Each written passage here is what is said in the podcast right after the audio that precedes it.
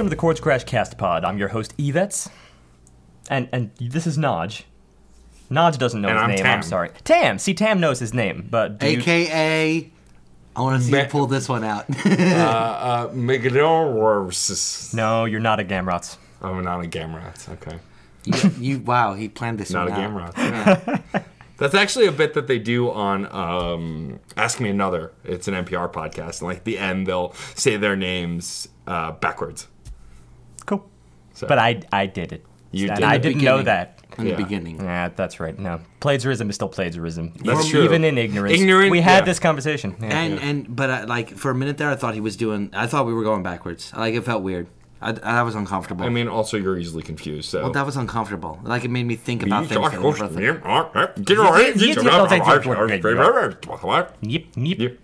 Yep, Someone's gonna play that backwards and tell us what we said, and we're not gonna be proud of it. I'm gonna beat him to it and release it alongside this one. Oh, God. All right. Well, Uh, I've been pretty consistently doing spiels for dozens of episodes now, dozens upon dozens, even for your guys' picks as well. Possibly hundreds. Possibly hundred. Yeah. Well, Actually, it's probably over 100. hundreds. We Yeah. we can say hundreds after two hundred and and one. and change. Yeah. Do you have to be over two hundred and one for it to actually be considered hundreds? I mean, we're closer to. Do you count the decimal points? Yeah. I guess. I mean, we're closer to 250 than 200 at this point. Yeah. We're almost, you know, Yeah, that's we're, true. we're on our way to that. So. Technically, we have more seasons than almost all of the BBC put together at this point. Technically. Technically. Yeah, but I don't think when people say hundreds, when we talk about plural, we're talking about like the second quarter of an individual set, which is what you're getting at. Yeah, essentially. Uh, okay, but I do a lot of spiels. Can we agree Yeah, on that? yeah, yeah, a, no, a lot, sure. as in, There's as in no many, disagreement there. Many. Yeah. All right. Well, I do that because, of course, the top of the show is where anything worth saying should be said before, you know, drowning ourselves in postulation, analysis, and review. But my own album spiels, that is for my picks specifically, have definitely edged on the longer side of those because those albums were pretty weighted. And I, the reason they're pretty weighted is because I've actively been avoiding nostalgia bands. I've been trying to keep us working hard, discovering new things, and so this round I thought I'd try for something easier. Actually, not easy. Don't don't read into that too much because this is not going to be a walk in the park. I'm just saying if you consider that my last few picks included exploring the history of an entire genre, and then before that the technical challenges that were scattering and Eno, then I guess you could say I wanted to at least lift those burdens off our shoulders at least. There will be different rivers to cross here for sure. At best, easy here simply means familiar. And while I might not have been of this opinion over a decade ago, today I'd say there's nothing esoteric about the Flaming Lips. Their once fringe weirdness has in the end influenced an entire generation of experimental rock artists, and thus has left me with very little to say to a 2017 audience that hasn't already been said about them. But I'm going to say stuff anyway. Uh, because there, are. there are some things that actually quite surprised me in the course of this research. Did you guys know that the Flaming Lips formed in 1983? I had known that they were around before their kind of rise to popularity in the 90s. Yeah. Um, but I didn't know how long. Well, I, I felt kind of sheepish that I only ever knew their discography from whatever, maybe two albums prior to Yoshimi Battles the Pink Robots up to, well, up to present. But, like, they were veterans beyond my wildest imagination. I was 20 years off. I actually thought they had formed, well, 15 years off. I thought they formed in the late 90s around the time the first album that I knew of was. So, yeah, completely floored me that they were that old. But I've known them since I was in high school. They were certainly very weird to me back then because the Flaming Lips, they were always kind of a visual band for me. They're mm-hmm. notable for their all around artistic sensibilities. They put a lot of effort into their live shows. Also, their music videos are particularly well produced. And they developed a distinctive psychedelic flair, which waxes and wanes as being my cup of tea or not. Depends on the setting. I wasn't obsessed with them. I had to be in kind of a carefree, not so serious, and also social mood in order to listen to them. I was just a freshman, actually, when Yoshimi came out. So, yeah, that kind of dominated high school as being one of the most popular albums of that four year period. And it actually, if you do the math, now you can figure out how old Steve is. That's also yeah, true. why Feel did I say to that? post Shit. that on the Shit. comments I am below. definitely the youngest of, of the three of us. That's true. But the oldest at heart. That is also true. Yes. But yeah, that album, particularly for me, is what kind of like I recognized that at the time as a return for them. Like it was kind of a big leap into pop culture for them. Mm-hmm. And so I had known they'd been around before that, but again, I didn't know how long before until you mentioned now. And I remember that album pretty distinctly. I'd never bought it, but I remember a lot of my friends at the time listening to it, and I liked it. I never had any issue with them. They were just one of those bands that, as we've discussed on the show previously, they're one of those bands I kind of liked from afar. I never really dug deep into them. It's it's hard to avoid, even though I don't really subscribe to a lot of top top lists, top 10, top 50, whatever. They did make it onto the 50 bands, top 50 bands to see before you die. No, yeah. uh, in other words, see the live, which is I think a, a fairer generalization to make because you're hearing from people who actually went to the live shows and Yeah. they can all agree it was pretty incredible. Regardless of whether they were even a major fan of the band or not, they put on an amazing show.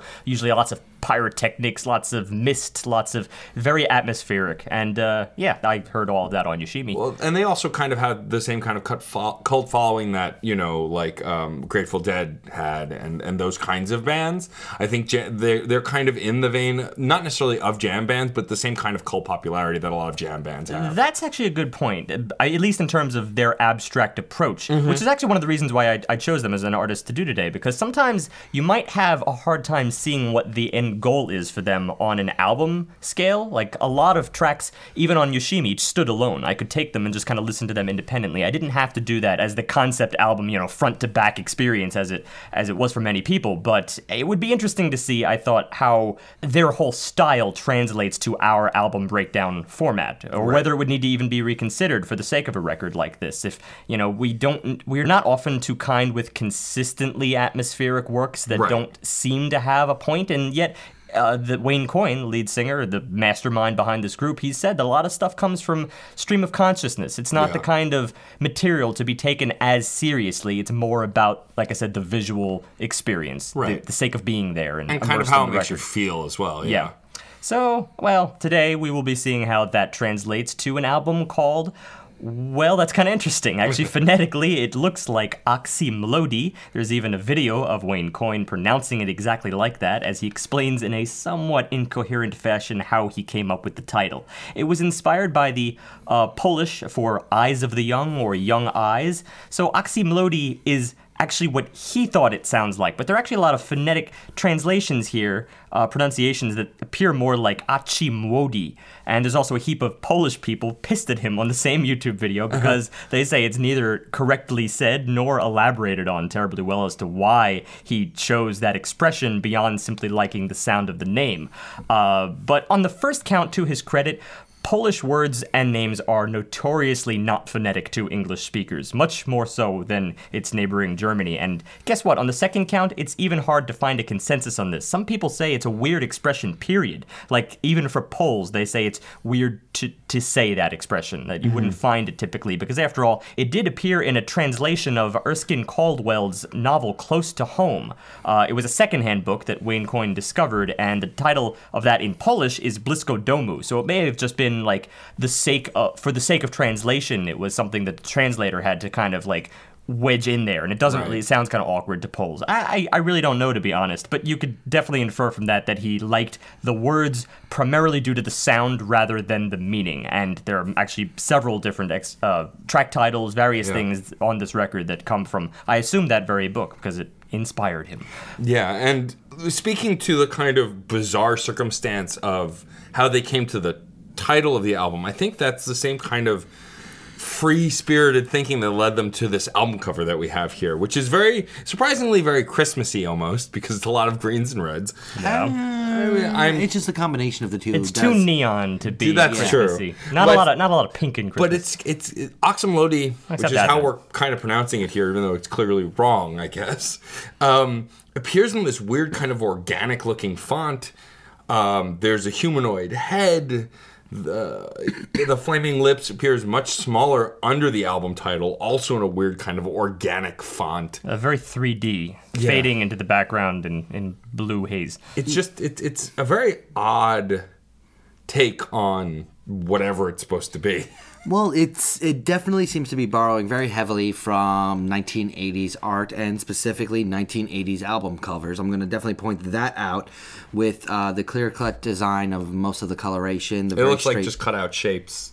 Yes, and the concentric uh, waves that are coming off of the focus of the piece, the skull itself, and not just the skull, but the The part that goes far I, I guess the penetration from back of skull to eye, and then the explosion from the front of face. Oh, I have a friend who's an optometrist, and now that, that, that part is going to elude me. The part that goes way back, um, like into from the eye to the brain, the connection that is made right there. So at least you have the eye connection from young eyes. I don't really infer youth from this so much. Yeah, I mean, Maybe that's a snowman. I don't know. I'm pulling on this one Yeah. more than I He- really he feel like. I've really done looks before. like a Maybe that- snowman. no, no, over on the left hand side. Yeah, I know. the He's- he's got the weird shape. like punch faced in snowman thing that's going on there. yeah, on the see left. that yeah, that's, that's weird. That smash in the face is not really snowman-y. well, maybe that's- he, maybe he got upset with said snowman and and punched, punched it. Yeah, maybe there's violence involved with this, so I don't really see that translating to What- the music we're about to discuss. I think but- the album cover is about as clear as the messaging in the whole album. So Well, the, the, the things you can point out is that the concentric rings do a lot to make the individual and very pared down detail work of the head Yeah. become the center of your experience, just in the visual stimulation of what the cover is doing. And that is Fair enough. I think very important and very indicative of the music that we're going to get. In in hindsight, it definitely speaks to a lot of the simple tones and even tones that we're going to get in the album because everything is very even, well balanced, and set in contrast to one another in the artwork. But yet at the same time, kind of psychedelic. Yes, Uh, which like more than kinda. there's more disorder in psychedelia than there is order. So, th- th- to me, that's a bit of a contradiction. Well, contradiction is definitely going to be one of those things that I think is going to come up in this album Yeah. discussion. All right, so surreal within con- a confined, understandable, digestible form. yeah, I would say that. Surreal psychotropics. Should we go to the uh, the closing bump? Is that the album? All right, no. There's there's a lot of interesting stuff to say about even just the first track here, Oczy Mlody, which we're gonna stick with the way uh, Wayne Coyne said it himself, rather than our theories of the way it might actually sound in and Polish. If, and if you're Polish and you're unhappy with that decision, then you can email us. No, At go to Wayne Coyne. this time I am passing the buck. All right. excellent. This is interesting because actually we might have a situation here where we have one and a half title tracks. Uh, obviously, the first track, the verbatim title track, track one, Oczy Mlody, and then much later on, well, not much, a kinda sorta title track in track four, Sunrise, with parenthesis, parentheses, that thing that bands love to do to track titles everywhere because Yep. they can't make up their damn minds, uh, Eyes of the Young. So it's Sunrise, Eyes of the Young, kind of translating it for us, which. Well, I didn't even consider that when I first uh, listened to this album, whether there was a direct connection between track four and track one. Let's see now. I don't know that there really is, but we'll, we'll, let's not get ahead of ourselves. So, Oczy Mlody is an instrumental intro track. Um, Let's get the stupid stuff out of the way first. Yeah. It's pretty ambient, it's pretty electronic, it's kind of 80s. yeah, It's, a little voxy. It's, Yeah. it's it's it's that kind of. uh, I'd expect this to be like preset settings on a keyboard, kind of a Uh, situation. yes, actually, that's a good Yeah, observation. sure. There's uh, here's first. Let me just get that '80s thing. It's '80s, but it's also not. And if it is, so what? I don't really associate this band as being stuck in that era anyway. Looking back, their stuff in the '80s actually sounded kind of fresh. Their stuff in the '90s sounded very '90s, and Yeah. their stuff in the 2000s sounded kind of fresh again. So that's an interesting uh, band arc. I, I guess as a result, I feel they kind of earned the chance to look back. But then there is that that synth effect, which I guess takes me back to the 80s more than anything else. First of all, from the beginning, there's a thump, which is followed by a sort of a vibraphone-like reverberation, almost almost a dystopian intro when I say that in kind of a loose way. But then the electronic beat just drops in with the main figuration and a solemn four chord progression descending in minor 1765 with like I said the most melodic component probably being the most 80s thing on this album to at least to my ears. That's the synth effect made to sound a little bit more woodwind like. It's somewhere between a sax and a flute and yes it is a common setting on the keyboard. Uh, it sort of has a breathy finish to it. It all said and done, these components are composing something of a four-piece band, and this is where I'm going to say that it feels a little bit more throwback to the '80s than of something more modernized when you come to synth work. Because while the tones themselves are kind of those timeless synth tones, sort of like the ones that you tend to go to when you're first learning out, which that's not a negative, that's not a positive, that's just their choice.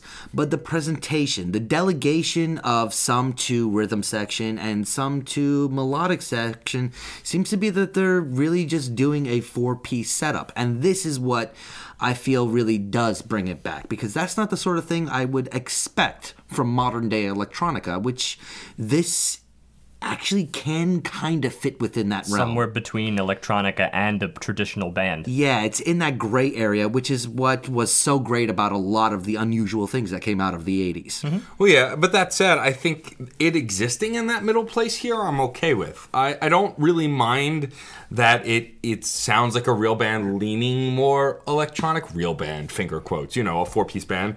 But that said, just to get out of the way, what I like about it, I think, is that I was it was easy enough to go along for the ride here because of how ethereal it felt and because it was an instrumental and because it was accessible. I kind of just took it as it was and kind of flowed along with it. And I really like instrumental tracks that do that, especially when it's an intro track. It's only a few minutes long. I thought it was a nice um, starter piece for me, especially as someone who's not hyper familiar with the Fl- Flaming Lips and only know a few of the hits. Well, as we go along, there is a very steady build of introducing new sound lines to it mm-hmm. or screwing slightly with previous sound lines with only just touches of dissonance, touches of comping, only a little bit just actually taking you out of the very standard beat, very steady rhythm, and the very even flow of everything that's going on. Yeah, it's it's subtle developments. And actually I thought the, the beat work it might be one of the things that evolves the most here. There is the initial drop, which is then followed by sort of a, a rattle and then a pitter patter, and then later you get something that's actually more basic. It goes back to that, you know, run of the mill electronic uh,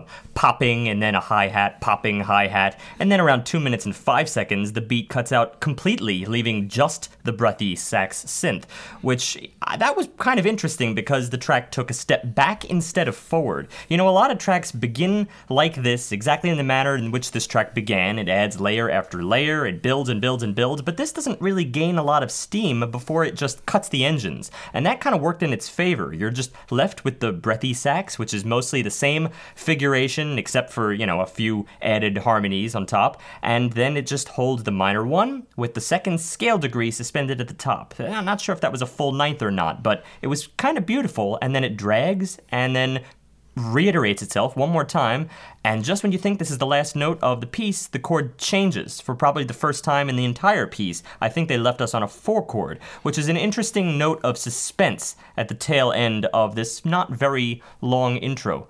Like it wasn't just an isolated segment; they used it to trans to transition into something else. Yeah, and I think uh, and I think it was a strong transition point into how the second track. I think that ending it that way kind of gave us a little bit of surprise in the end that made for a nice focal shift eh, as we go into the first track like substantial track with lyrics It was a good part of scaping, not not not spacescaping, landscaping, but of like working with the clay and just adding those molding ex- e- even. Yeah, adding those extra little uh, scrapes with the chisel or something like that, just to add that final little definition, so that your framework, uh, stepping into the next piece, you know where you're coming from.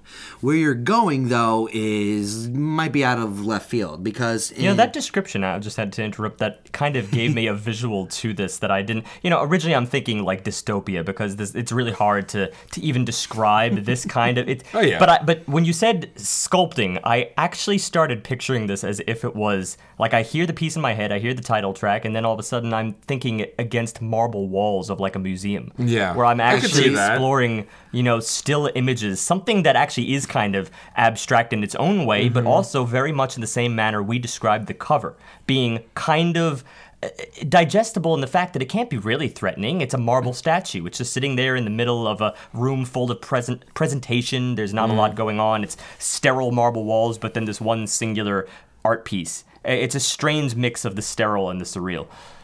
i think that's actually a great way to describe it but I don't think it truly adequately sets you up for the second track how. right. Double question question marks. mark, Double question mark. It's not just how, it's how. How? Yeah, Like, exactly. You gotta, Write, you gotta write that inflection, which is weird because there's really no rise in inflection for any of the vocals that are going on right Not here. really, no. He's background. He's weak. They're they're nearly they're nearly just dripping along everything else, almost like they feel like a piece of the reverb itself. Well, let me go back to something you said. You, you said it didn't really set you up for this track, and I, I'm a little bit mixed on that. In many ways, I feel it's kind of the reverse, rather that it set up something else, as if you were going to get the next stage of the story. In many ways, I felt it was very consistent. If you're just looking at the beginning of, of how, it's, you know, a slightly flatted E flat minor. I feel like it was just a little bit south of E flat minor, but certainly not D on alternating down to the major six, and that was the overall the chord progression for much of this piece. But it, otherwise, it's a similar texture overall to track one. Same Yeah. synth. You can relax to this in much of the same way, with just that hint of there being something amiss, and uh, you know, zone out to the kind of slow beat that's going on here. This one, two, a three, four, one, two, a three, and four. Sometimes it hit, puts little, you know, things in there in the three, in the third beat, but otherwise it's it's generally that over the same texture. But the nah, it's not exactly the same texture. That's that's where things are going to start changing because the texture feels a little bit brighter. I may be generalizing. it's a little bit sharper, more crystalline. It's it's got a it's got edges to it that I think really weren't present in the smoothness of the first piece. So I'm I'm seeing less scapes going on right here, less sculpting going on right here, and more like we're having a more defined tool work that we really didn't get in the first one. Well, and there's more scene setting here because I mean, in the intro to this track, there's like bird chirping and the that mixed with the synthy intro. I mean, it was very 90s to me. Also with his vocals, like I just felt uh, uh 90s alt rock in here, but like the softer side of it. Actually, um, it was those different tools like the bird sound pieces, and not only that, but the the zwoops that would sound just like the birds but be synthesized. Those were what were what was doing the textures from the first track. Those were those textures, Right. But it was a different set of tools doing that sort of stuff, and that was what was setting me up as a different type of piece. And I don't really feel like they are one leading directly into another. Well, like after verse one, closer to the pre-chorus, there were some things here that were definitely new, such as uh, it almost sounded like a remixed form of static, but it also feels like it's mimicking brass. And this Yeah. is just, I think this was during the pre-chorus. I tried to tell you, but I don't know how. And then also when you go into the chorus, how? I think it's still there a little bit. And of course, the chorus is where the beat drops. You get more of that. Yeah, you do get more of that brassy static. And and the vocals, I don't know. I don't have the same '90s comparison because the vocals are very secondary here. You know, Wayne Coyne is always kind of. A lot of times he does purposely drown himself in the background and he kind of lets the music take over or lets his voice become an instrument as many, you know, rock singers are wont to do. But I guess that was just as common in the 90s as it was in the 2000s. It's just I don't I don't see it as being a the era is of unimportance. I guess for me, it's more how he's singing, not the fact of how it's in the mix, but the fact that he's got this kind of gravelly voice that lends into a whine is something I equate to '90s alt rock. That that said, it, that's a very loose connection.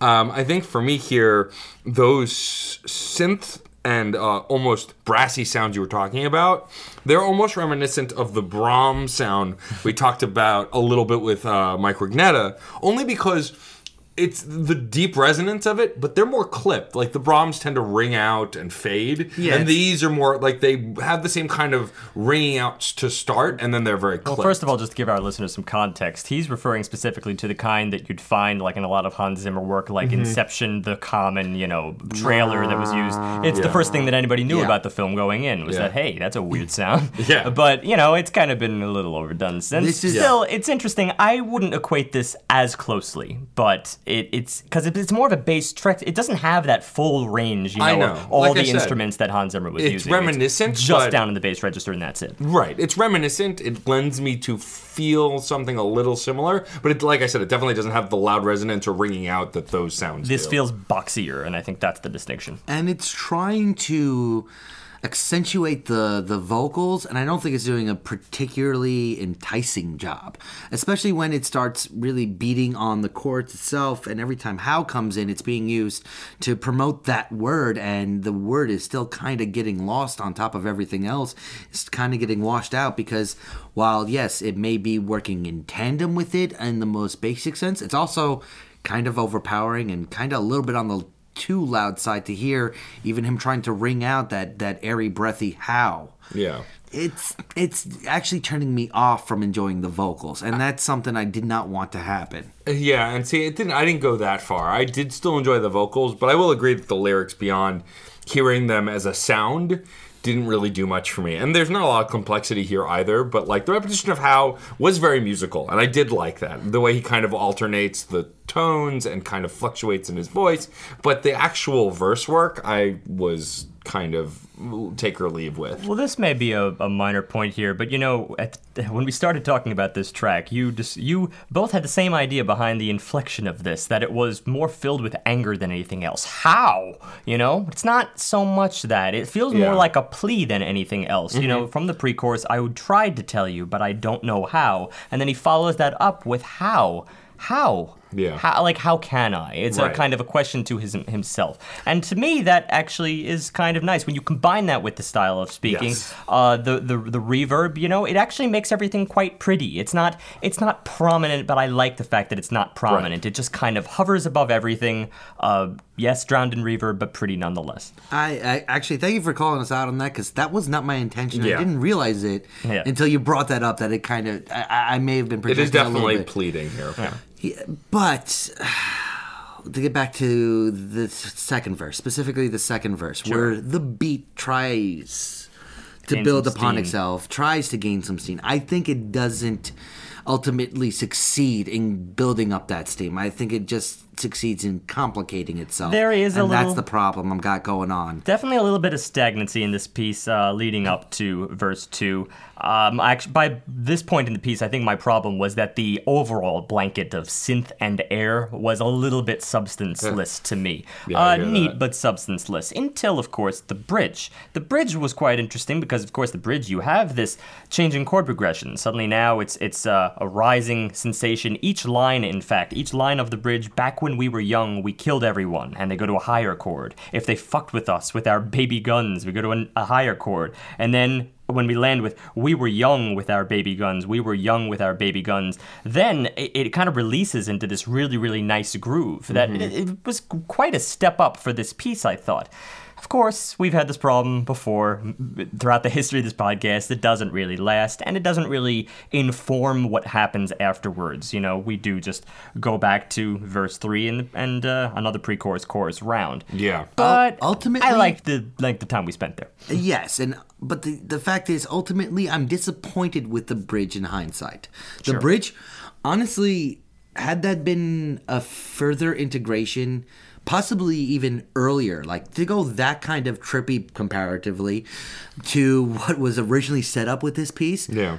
It could have gone into so many different places, so many different areas, and then circling back to home, sort of like a de evolution from something crazy.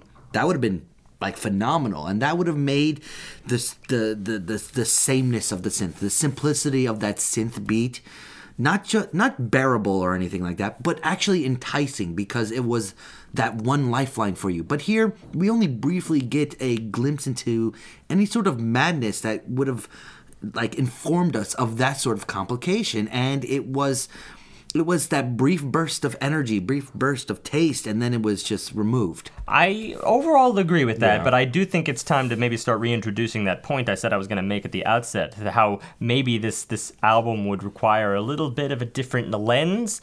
Uh, we always come back to the you know the album structure and the tr- track structure in the end, but I did say all that at the top of the show about the Flaming Lips and how they have a psychedelic flair. They always kind of did. There's a little bit more atmosphere in their work, which means, of course, the purpose of these pieces are probably more to just sit back, zone out as you would in their concert. You'd want to ideally do the same thing with uh, this particular album. And even track of this length, it's not that long of a track, it's still of pop length. I think you it, it, in many ways it comes across as being a little bit longer and for once i don't think that's a negative for me as long agree. as you were as long as you were attuned to that particular setting. You're sitting with a few friends, this is on in the background. I would feel very comforted with a track like this, and then for a moment within that track, the bridge, I would be kind of enlightened. Actually, there's something else I want to bring up, and this actually speaks against what you just said, specifically on a headphones listen. Mm-hmm. Not just this piece, but as the album as a whole, and I'm going to bring it up now so that you can keep this in mind. The mixing is extremely interesting. It The is. play between the left and right ear and volume control in those ears is ex- actually very enticing to give a different texture. So, as opposed to just in a setting where you can enjoy it, maybe in a group or in the ambient nature, it has a different kind of flavor when you're actually listening to it very closely in your ears. And, You know, and that it's, very it's really funny you bring this up because I, I I don't often mention this on the show, but I do often have a tendency to sample these albums a little bit in mono. Like Mm-hmm. you go through it in stereo, and then on one or two listens, I will not listen to the entire track in mono, but a lot of times I do this thing where when I connect it to my piano, so that way I don't have to have two sets of headphones going on, so I can just Mm. kind of like play along with it here and there. Uh, I only have the one chord that goes into the piano, so it only translates to mono. The output Right. kind of gets condensed into an, a mono input, and that's how it plays out of the keyboard headphones. You get the stereo keyboard, but you get the mono version of the album, in which case you do compress that mixing a little bit. And in this case, I was quite surprised at how much got lost in that uh, stereo to mono transition. You go back to the stereo, and it's like, whoa, there's quite a bit more going on here. Well, I would, I would say though that both of your points just add to the diversity that this album brings. I don't necessarily agree that one is better than the other. I think that they're both alternative ways of listening and finding different strengths in the record. which I, I wanted to bring up now because some of this is going to be lost in translation as we go through the album but it is an artistic bonus an artistic addition to this album that uh, in spite of any problems i'm already having with the first two pieces and what i'm actually going to have in the third piece there should be unicorns there is still additional stuff here that doesn't quite translate to our dissection of the individual chords Anyway, moving on to track three, there should be unicorns. This this is something that I was actually very happy for. It seems to flip the palette that we're working with. Yeah, I'm inclined to agree with two points there because, of course, uh, the palette, yeah, is flipped a little bit by the bass drop in the beginning, and well, I already described bass drop in this album, so that's why I agree with the point you said just before that because there's tough, there's difficult things here to convey. You say bass drop, and it doesn't really like what I said back in Oczy Mlody is not really what I mean here. Here, it's more like an amplifier or a PA system uh, is like exploding or at least being pushed to the limit. There is a lot of reverberation there, and there is. I I really loved the texture of this particular track. I thought it really kicked it up a notch. Um, but even despite the the doom bass, you know, this track kind of took more of a positive turn, which is is you know that's mix and match with me. Uh, they started off kind of uh, a little bit noirish, and now all of a sudden this track feels almost peaceful in its D major setting, but yet you still have the doom bass. Um, but there's a lot of drones alongside, peaceful drones, and then there's this pulse alongside, which has kind of an uplifting bounce to it as well, and a one E and two and a three E and four, and that's a weird mix of things. And it feels like it's coming out of a 1994 Dell. And that's the thing I want to bring up. This is sort of like error noises from the uh, a Windows 3.1 dying on you. Compaq, go for something that actually is dated. it it feels like uh, I still use it. We're going away from synth work and going to straight up computer sound systems, and that that's where that palette really changes for me. Yeah. because they're It- sharper noises, they're brighter noises, they're they're edged out. Even as edged as the sound sounded in How, this one has almost a coldness to it that I wasn't quite expecting. It sounds kind of like bongos, like compressed bongos. Make bongos smaller, Maybe- and, and then maybe and then topless on top of them and cram them inside a Compaq. Then you have compact, compact bongos. I will say the first thing that stood out about this track, though, that I didn't like as much as the previous track is the vocals here. I thought the vocal delivery here, I don't know, felt a little staler than the previous track. Although I will say, and we didn't mention this earlier, this track does feature Reggie, Reggie Watts, who does the vocal outro, which is kind of like a storytelling spiel. I mean, it's what Reggie We'll Watts exp- does. yeah, we'll we'll, we'll get, get it, we'll to- get we'll to get that. to him. Yeah. But I wanted to at least give him credit where credit's due as far as him doing being featured on the track. But the vocals that uh, Wayne is doing here just feel more even to me, and I, I liked the diversity of the previous track. Let's read just a little bit of this because uh, I need to convey exactly why the Flaming Lips. I don't think they should be taken as seriously as some other bands. Wayne Coyne admits that a lot of his stuff is like stream of consciousness. It's it's you know random wisps of ideas that come to his head in many ways. The same way he came up with Oczy Mlody. Hey, a thing I like the sound Oczy Mlody. He described it in that video as sounding like a drug. so yeah, really not the deepest of explanations here, but yet they can kind of still they're almost a visual component in themselves. And so you read lyrics like this and they they look nice, they almost sound nice, but I, I wouldn't try to piece the story together. Yeah, there should be unicorns, the ones with the purple eyes. It should be loud as fuck. Hope the swans don't die. There should be burning sun and naked slaves, and if the police show up, we'll give them so much money it will make them cry. And forgive us, there should be unicorns, the ones with purple eyes, not the green eyes. There should be unicorns, the ones with purple eyes, not the green eyes. I feel like that might be a reference feels- to Charlie the Unicorn, who I believe had purple eyes. Because I that have to draw it back. No. To, it's it's it's like, it's an old E bombs world. He's, I- yeah, he's Oh, being okay. No, facetious it's, it's a little long bit. ago. Okay. I it's thought- not it's not actually bearing on. I thought on that this was at all. uh, something else. but anyway, it feels like he's going for like yeah something trippy and just to be messful. I I If you it's dig really hard, I feel like there's some kind of you could you could assume a sort of social messaging that's probably not even there about equality and the police and blah blah blah. But I don't That's really. That's just a throwaway line, though. but I but mean- yeah, tha- that's what I'm saying. Is I think all right, you he really- made a, he made a passive, uh, I guess, nod toward bribery. well, and he's also asserting a certain type of unique magical creature. Like magical creature is not enough; it has to be that specific one. All right, well, let me. And so that's the point is, yeah. I, people who are fans of the Flaming Lips again would think this is a ridiculous conversation. Yeah. And that's what the point I That's want to get right, at right. because again, we need to pick our battles here. Sometimes we're like, we really should have looked at lyrics more intensely. Here, I think to do so would be would be a fallacy. Right, and I'm agreeing. I'm just making exaggerated points that show how far you'd have to stretch to actually find more deeper And, meaning. and now welcome all comments to the contrary, being like, Right. you're not reading into him enough. which we welcome. And to go back to the, what Matt said a little bit a while ago, specifically on the vocals. They're wispy, they're even tone, and they're delivering kind of nonsensical things. To have that coupled with this sort of Doppler, not even Doppler, a sine wave effect of what's going on where it rises and then it lowers, and then it raises again and it lowers. And it's going through a very steady motion it it nullifies a lot of what's going on right, right here. Not even making it feel numb, just kind of whitewashing it. And that's a word I don't want to use. I don't want to. I, I feel like I might be one of those words I'm going to use a lot. Whitewashing? yeah, kind of just plays on top of all of it, where the vocals feel like they are a lower level to a lot of the other things going on. I do think there are a lot of elements here that, even though they may not literally blur everything together, there is a lot in this album that is certainly crisp. You know, to, to the ears, I, I have no trouble picking this stuff out.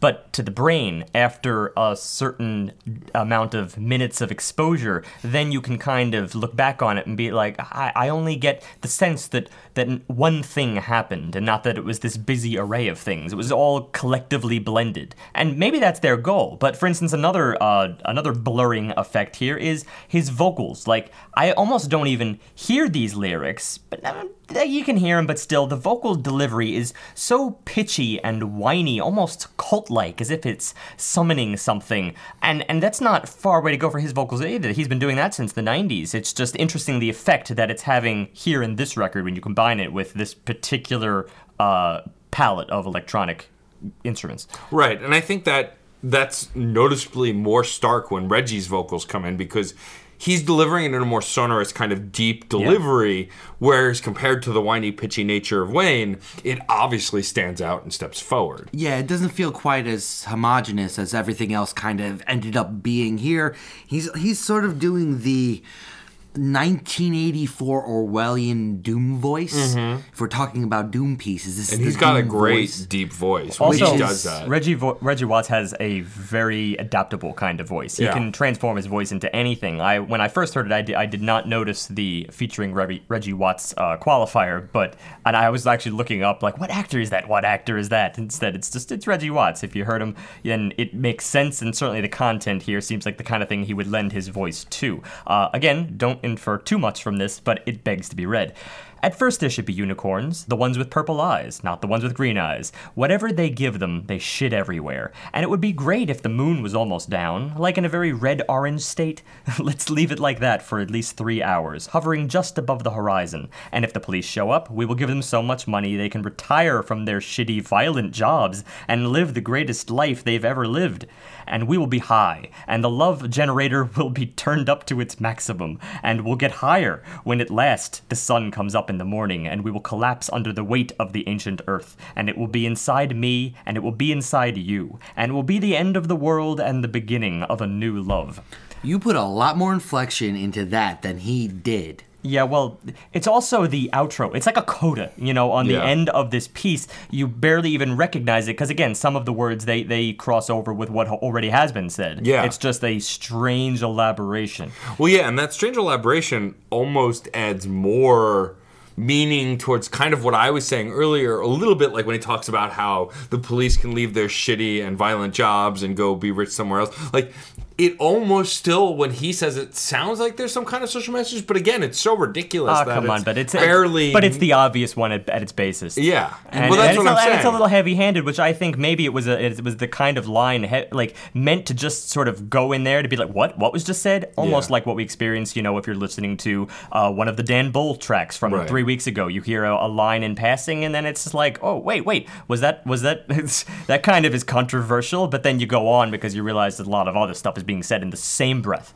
Right. It's that. And you know me, I'm the social warrior that loves to find all the messages that are extremely important, and I'm just not seeing it. no, I'm not of course. seeing any of Again, that. it's a stretch. I, I, just I think, will make that stretch, and I'm just not. I'm not reaching on this one. Well, right. I don't. I have no uh, deep desire to make that point. I'm just saying that when elaborated on, you can still pick out maybe a little more, but barely. I'm going to do it for you in one sentence. There is a utopia in his mind, and you may not understand it, and it may not translate well. Right. But the track is that utopia. Okay.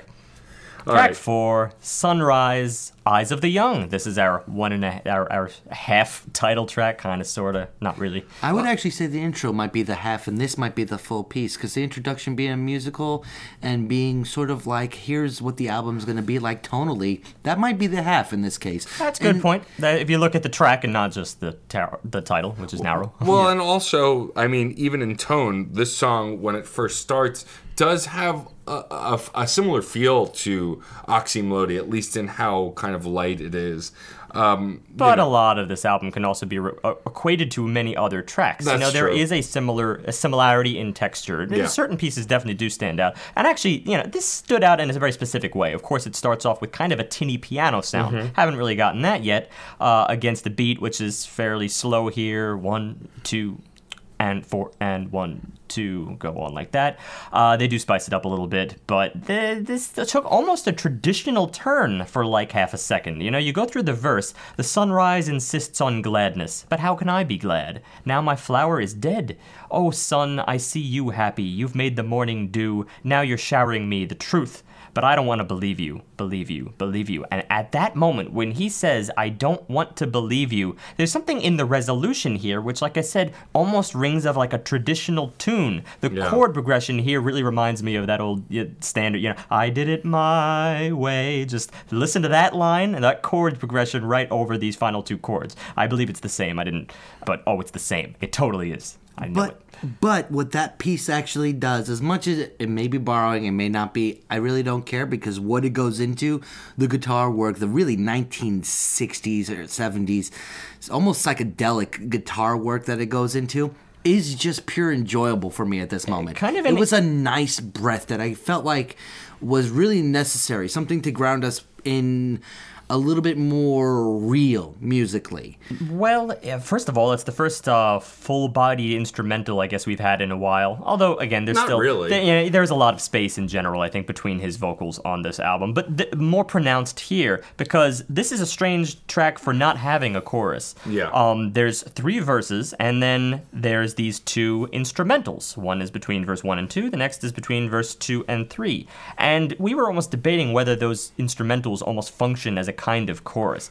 I at first thought so, but then I kind of doubled back and uh, changed my mind because, of course, there's not a lot in those instrumentals that is really anchoring you. Instead, those are the sections that are pushing content, and it's really the verses that anchor you in the end. Well, and I was initially inclined to even call them a sort of instrumental progressive chorus. But as John pointed out, progressive choruses kind of exist in this place where they're designed to push the narrative along with the same music, but with a different take on similar words. And there's no real similarity or overlap here. Yeah, that's the thing. You sub- you say you know progressive choruses sometimes when it's just like, hey, a word has been changed a little bit, and that's not Yeah, really that context- progressive. In which case, this is more closer to that. The content of one single word being a negative instead of a positive can completely change the meaning of a, of a chorus, or phrasing going from past to present or pe- present to future can do a lot. But that's not what's going on here. What is going on here, which still lets me kind of nodded towards the, the the column of chorus, is that not just the guitar work, but the strings that step in yeah, they're not hooking you. It's not a hook, but they are doing a lot to ground you in the very, I guess, vapid, but vapid in a positive sense that the verses are doing. Well, maybe there's a Freudian slip because actually, as as far as hook goes, hook also kind of means captivating, and I felt more captivated by these instrumentals. But I know that from a traditional pop point of view, they are not as memorable. In other words, you're not going to be walking around with that melody in your head. It's it's this elaborate string work, Yeah. uh, which you know gets. It's actually it- a little harder to retain because there is some complexity in it. yeah, but that's what I liked about it. So Right, of that's course. what made Sure, it sure, captivating. In which case, it should be the hook. I don't know. Well, wow. If if anything, it is the the heart of this piece. Yeah, I would agree. because what the vocals are kind of projecting isn't quite forceful enough to to hit me. What the Again, the lyrics, are just are- kind of, you know, I'm they're getting kind ti- of there. I'm Yeah, getting well, no, no, tired no, of no. saying they're kind of there. Yeah, that's well, that's that's fair. that's something. Let's that's, that's look a little come up. deeper into this one because this one doesn't concern unicorns. Uh, we have I don't believe. Hey, don't hit on unicorns. They're they're fine. I don't I don't hate them, but I don't want to believe you is the last line of the first verse. And on Right. that note, we get this dramatic instrumental. Verse two from the instrumental after a big string section. The sunbeams burn in my child dreams, this machine that brings me joy. Now it's just a stupid toy. Oh, if I could go back and find you, I'd kiss your glowing head and hear the things you said and always believe you. Always believe you, believe you, believe you, believe you. Second grand elaborate instrumental. So there actually is a little bit of if maybe the chorus in which this case is really just those final two lines. It's that transition. Right. It, which is a really cool track structure, honestly. We don't see this a lot. And then just to be a completionist here, verse 3 Oh, the sunset, in contrast to the sunbeams. The sunset is fucking with my head. Feels like a dying love in the eyes of the young. Tell me love is neither living or dying. It's a power in your mind. I think it's with you all the time. It only hurts when it leaves you. I think that's actually kind of poignant. I think the words are pretty here. I don't think that the lyrics um, are poor in this track. I'll go back on that. I will say, however, they are not presented in a way that I really feel the impact of the words when you read them. When you read them, I got more out of them emotionally than when they were sung in this song, and I think that's where I'm running into an issue on this track. You track say that a lot. I'm starting to think it's a compliment. Well, you, you have a very good inflection when you're reading lyrics. Thank you. It's it's very enjoyable because you treat them like poetry, which is what they should be. I like reading poetry, and yeah, and yeah, when you this is how he writes lyrics. So if you consider the fact that they were in his journal, his little diary pad, then yeah, they, But these are more poetic maybe than the last track, but I still feel like you lose it in the actual track itself. And as much as I enjoy reading them and there is an impact there, I get more impact out of the string work that's done in this piece. That is enjoyable. That I really did like. Everything else around it kind of pales to what those two chorus interlude amalgamation instrumental pieces are to me. I think it's more that I sympathize because if you were writing this down on a bus, I don't think he's writing his lyrics on buses. No. May- may- Maybe, It a tour tour bus, bus, maybe yeah, tour bus. tour There you go. There you so go. you're writing it there in that setting, and then you're looking up. Ah, this with strings. Then it it's really I, I would love to be on that journey, you know, to, the, to from from its basest components toward making it happen as a song.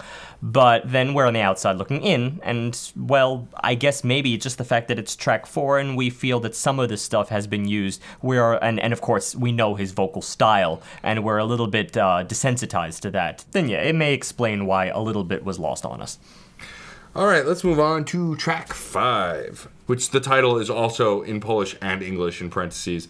It's Nigni Nai? Nigdi nigdi ni or Nigdi nigdi ni? nigdi ni. No, probably Nigdi ni. nigdi ni because it's never no. And And, yeah. and no and nigh would be kind of close to nine. Just guessing here. Yeah. Uh, never no, always yes. and so this one has probably the least lyrics we've gotten so far, besides no lyrics. I Um, would I would actually say that the lyrics in this are just emotive vocals because never, no, no, never, forever, ever, yeah, yeah, yeah, forever, forever, ever, yeah, yeah, yeah, forever, na, na, na, na, na, na. I hear that. Because of the way, not just the fact that these are very simple words and more emotive than anything, especially because they are just positive affirmation or negatives it, they're also just just rung out or used as instruments. I would say this is of the same instrumental caliber, even though there is a vocalist. Just the presentation. The They're, presentation they're works. just it. utterances, and honestly, in this case, I, I barely heard them. I barely, I barely heard them within the piece. I think they were just kind of smattered in. They were used in transitions where there was always something more substantial happening at that given moment for me to even register that vocals were taking place. This is actually a very fascinating track to me because it is it is diced up in almost a series of phases. You can't talk about this in terms of, of, of, verse chorus structure, and I dare say you can't even talk about it in terms of A B. It's a series of evolving phases, beginning with this electronic pulsing, almost not even musical to start. It just sounds computerized, one chord oscillating in and out, in and out, in and out. And that actually is one of the only constants throughout this piece. And then you move into this very interesting phase two with like Matt likened it uh, off air to PVC piping, which is probably the only bit of texture I can even equate to this. Of course, uh, we looked at you know Three by Blue Man Group back in 196, and we're probably not going to find an actual instance of PVC piping making an appearance in any other work other than that. But you know what? That's the closest thing I have to what's going on here, and it forms this really neat groove with just uh, right alongside that that pure vocalization uh, to start. And then phase three, we have a staticky flute synth somewhere halfway in between those two things, right alongside this thump clapping in the background. Constant slashes and hyphens really in my notes because each and every one of these textures almost magically has not been seen before in this record, or at least in my experience, even reviewing music. It's it he's always trying to find the new thing. Phase 4, a piercing bass sound. No, not like any of the other bass drops that I described earlier in this record. It's it's piercing, boxier than what we heard earlier, almost furious in the way it just cuts its way and forces its way through the mix. And then we have the only reprise on this track, a kind of a throwback to Phase 2 and the weird PVC piping thing, but again, I described that as a neat groove, so that was a really satisfactory return amidst an, a, a, uh, an environment where we're just pushing forward and forward and forward, and then we get another new thing, Phase 5 as I'm calling it, a high gain, distorted electric bass kind of, very strange, but it returns with a more prominent oscillation from the beginning, even though it kind of never left or it was waxing and waning here, it is extremely prominent, and then finally phase, phase 6, the only section that is actually divided into its own subsections of an A and a B, a two-part series of a, a close, muffled sensation against these more open oscillations, like uh, 8-bit sound effects, and then it closes in, and then it, it opens up and it closes in so strange, but I was loving every turn, and it is contradictory in many ways to the way we typically look at music. Again, in a very different way this time. We like there to be more reprises, we like through lines. The only through line here that I can decipher is that oscillation, but here there's it's just constant evolution constant evolution it would normally perturb us but yet i was thoroughly fascinated why here why not in others So, I mean, my hypothesis, and I also felt pretty much the same way about this track, it started in the very beginning for me with the warbly synth in the intro that then when the rhythm comes in, this like almost bouncy hip hop beat that's kind of just thumping along. I called it a club beat, like straight up club beat. Um, that really brought me in because it was something that sound the synth sounded different but the the beat sounded familiar. And so it was an engagement entry point for me that really pulled me in and onto this ride. I think that when we go to the more sonorous parts in the second phase that you were talking about i think at that point i'm already enraptured in it and again the way it grows and changes i'm like oh well this is interesting let's see where this goes i think probably- curiosity is a big part of it i think That was actually the first time I did get enthralled because to me this was sort of a subtle intro. I didn't expect that I was going to like this in the first in uh, with that opening beat. Right. You know that that wasn't enough for me. It was actually the the uh, revelation of these evolving phases that slowly pushed me more and more into it. It felt like there was a mode shift between the melody. When you start talking about things like uh, the the guitar esque sounds and the backwards clapping, which I did like that. It, it felt like the clapping that was part of that initial club beat, the which one of those things I, I totally hate, but when it gets reprised as a reversing sound effect, where it actually feels like an intake of sound as opposed to an expulsion, it was another one of those curiosities that did keep me engaged. And that was the that was the key to this. Everything that does get introduced as the main the guitar esque sounds, the bass esque sounds, and the fact that the bass itself gets kind of tripped up and done into something else. They're being accompanied by unusual things like a tin oriented Uh, rhythm section or when you're getting a lot of the noises showing up that that kind of brassy sound we heard earlier in the album. That's that's doing something a little bit different and its caliber is a little bit different but this is an accompanying idea.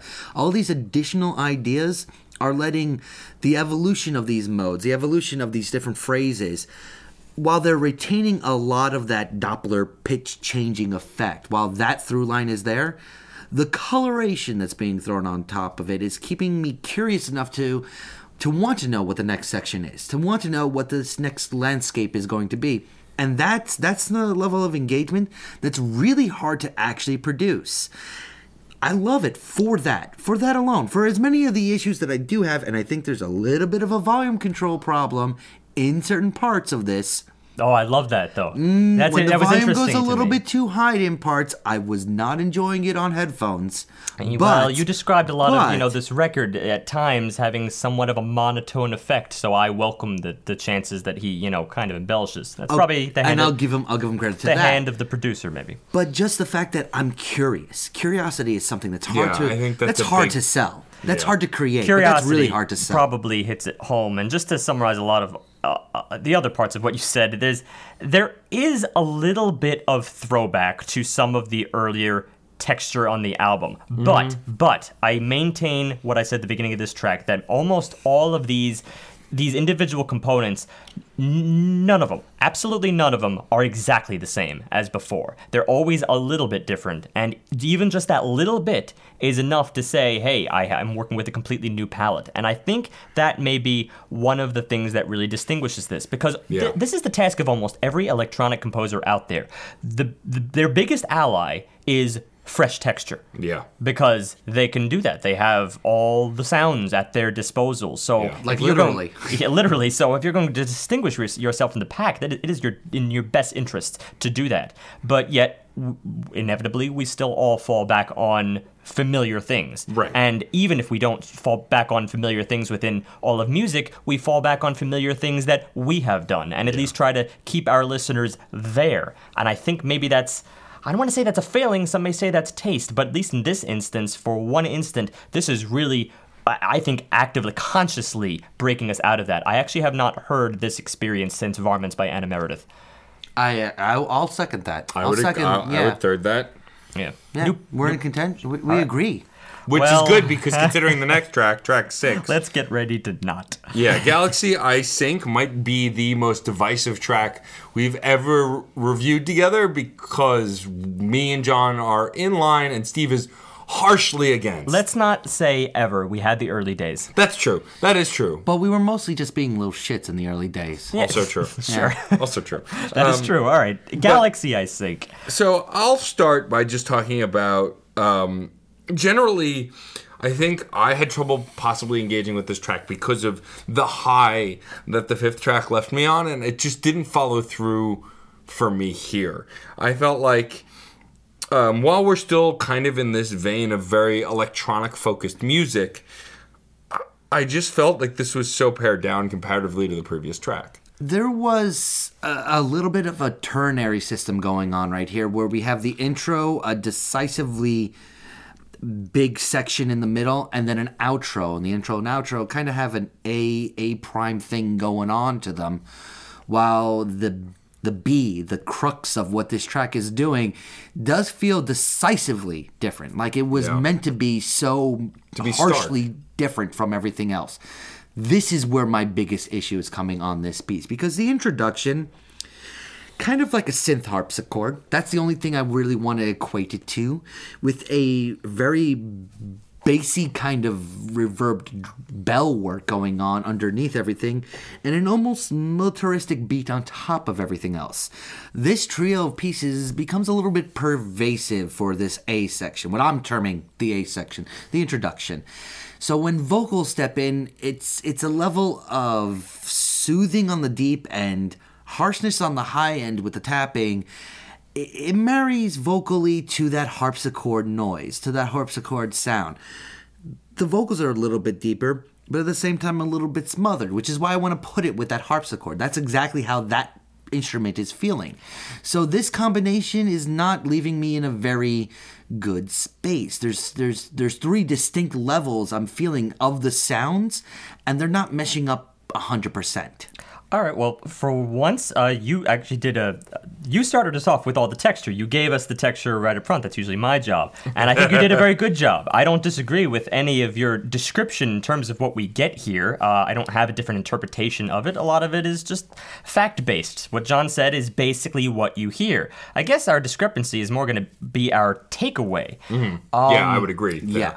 And and uh, also, I want to credit you toward your your uh, your summation of this piece as being as having a ternary structure, an A B A. It's not actually something I noticed in the first listen. Listening back, of course, it's blatantly obvious. There's it's bracketed, bookended in many ways by this very strange, weird, broken, fatigued style of singing that can be really grating. And I I get that. It's it's grating because okay, we described Wayne Coyne's vocals as having a generally whiny sound earlier on this record and through the better part of his career. He actually did adopt it at a certain point. Like in the early 90s, he kind of took that on as being his persona. He didn't sing that way back in the 80s. Uh, but here, oh, it's it's exaggerated if that's even the direction you want to say it's going because really it's it's fatigued. It is broken to the point of like, why are you even there? Was this the day to come Yeah. into the studio? but of course, this is the artistic choice. Maybe the lyrics will help us understand. I saw the universe in your giant eye. I want to touch your mind hole and go inside. Last night, last night. And when you look at me, it's like the sun, and I understand how space and time begun. Last night, last night. Now that's the A section lyrical work. That's the verse, which A was basically the verses, and we will get one more verse or A at the very, very end. I don't feel the grandeur because this is you can hear the vocals. This is one of those ones where it's not really oh, getting. Oh, no grandeur. No grandeur at all. But when you say a statement like "I understand space and time," space and time, like I understand existence. how space and time begun, but that's only Space because no, no, no, no, reading that's- context, reading context, verse two. And when you look at me, it's like the sun. I understand how space and time begun. Last night, last night.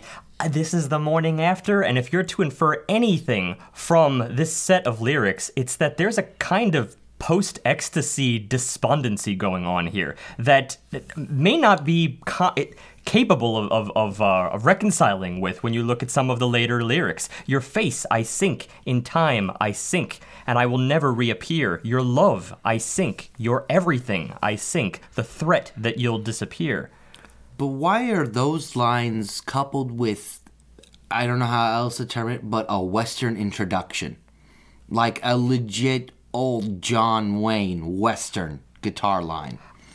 obviously you're going your brain is going to go there because you you think you heard it before and, and i'm not going to I, I didn't think western when i first heard it because frankly when you look at the rest of this album it by itself, or rather standing in next to his vocal style, I didn't really see the Western thing. And also, it was immediately replaced by a lot of other things. You have the guitar in the beginning of the B section, right? Hmm. You hear that guitar, definitely has a little bit of spacing, like you're out there and like, you know, the, all right, sure, the, there's a tumbleweed going by, it's a, it's a, it's an abandoned town, but it's just to provide space. So if anything, I just take away from that that there is time to think, that there is a little bit of vastness, that there's not a lot of help for the sake of the problem here, and then gradually things start getting a little bit more uh, dire. The strings start stepping in, and when the strings really build, uh, this started to remind me of Ennio Morricone, who, of course, yeah, there's a connection there because, of course, he did a lot of westerns, spaghetti westerns, and then you're just in that environment, but still the grandeur of that to me, this is ha- all happening at the time he's saying, "You're everything. I sink. The threat that you'll disappear." It's it's an inward sensation. I got that a lot more than some random, you know, pop culture reference. Uh, and then the strings start getting warped. Again, right after this, the threat that you'll disappear, the strings get warped. Weird harmonies, weird uh, non-chord tones stepping in there as it all just comes crumbling down back to A, our A section, our verse. This time even fainter and weaker. It's- I'll, lead, I'll read that verse in a minute. and and this new A prime is it follows that distortion of what the strings were doing and remains a little bit off center, not off key. It's still within that same sort of original rendition, but it, it, it definitely feels like it's a little bit melted along the edges if that's if that's a good way of putting it.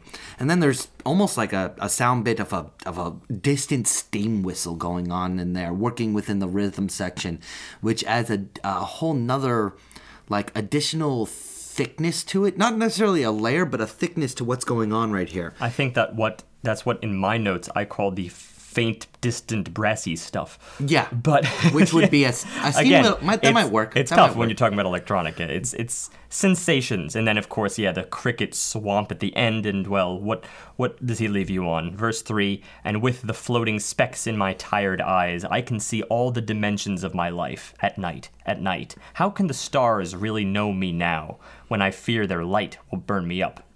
Hmm. But again, for me, I mean, those lyrics are not conveyed to me with any kind of strength or emotion in this track. the s- strings conveyed it perfectly. I know that these I know that this particular set of lyrics follow it, but to me, uh, t- go back to that strange expression I used, post ecstasy despondency. I think it's a little bit of equating obviously you say last night last night. I think a lot of people tend to think that it was, you know, a night of of wonderful lovemaking, but I I don't know if that's necessarily it. I still do believe though, you know, the threat that you'll disappear refers to perhaps someone that you love or perhaps anyone anyone in your life and all of us at the same time. It may be a lot grander than even simply just the relationship track. It's really, I think, talking about all of us. That we could all just disappear at light. You know, you're looking at the stars, you have these beautiful moments, then all of a sudden you fear that the light is going to burn you up, that we're going to disappear at some point, enter all of the possible ways that the world can end. And to me, there is a lot of grandeur wrapped up in that, which I do feel, especially in the cold vastness that comprises the, mat- the majority of the track, and then the brief moment of ecstasy that is the end of part B. I wasn't sold on it in the beginning either, but when you're at the tail end of this track and you're on the outside looking in again, I think it was actually really well structured, and it took a lot of patience, and you have to have it for the sake of this track. I won't fight you on what you're seeing in it. I can see how you get to that place. I just didn't feel any of I'm that. ex- yeah, I'm exactly there For as me, well. this track In fact, I think that was an eloquent way. I got to hand. Yeah, that no, was really I eloquent about it. absolutely see where you're coming from as far as how you're talking about it. But It's for a- me, I didn't get any of that. For me, I got it. I got it musically. I looked at the lyrics, and then I got it lyrically, and it was it just all made sense to me in the end. I think it's a weight. It's a weighted track, but I think if you approach it from the standpoint of it simply being tough to get through for the vast majority of it, then yeah, you're you're not going to enjoy it. Also, I have a I have a personal liking for the that style of string work. Usually, however brief it is, it it's it's enrapturing. and I hear that. But again, for me, I didn't get any of that. For me, the the start of the track instrumentally seemed pretty repetitive and pretty you know, I don't want to say boring. Boring is too benign of a word. Oh, this has the energy of the Iggy Pop record we looked at back in episode 188, pop, post pop depression, but with three more times the art. Sure, but again, I was just in as as engaged as Iggy Pop. It just didn't do it for me. I had to wait so long to get through this. The vocals, I hated the way he was delivering the vocals in this. It made it hard for me to get invested in the actual message behind it.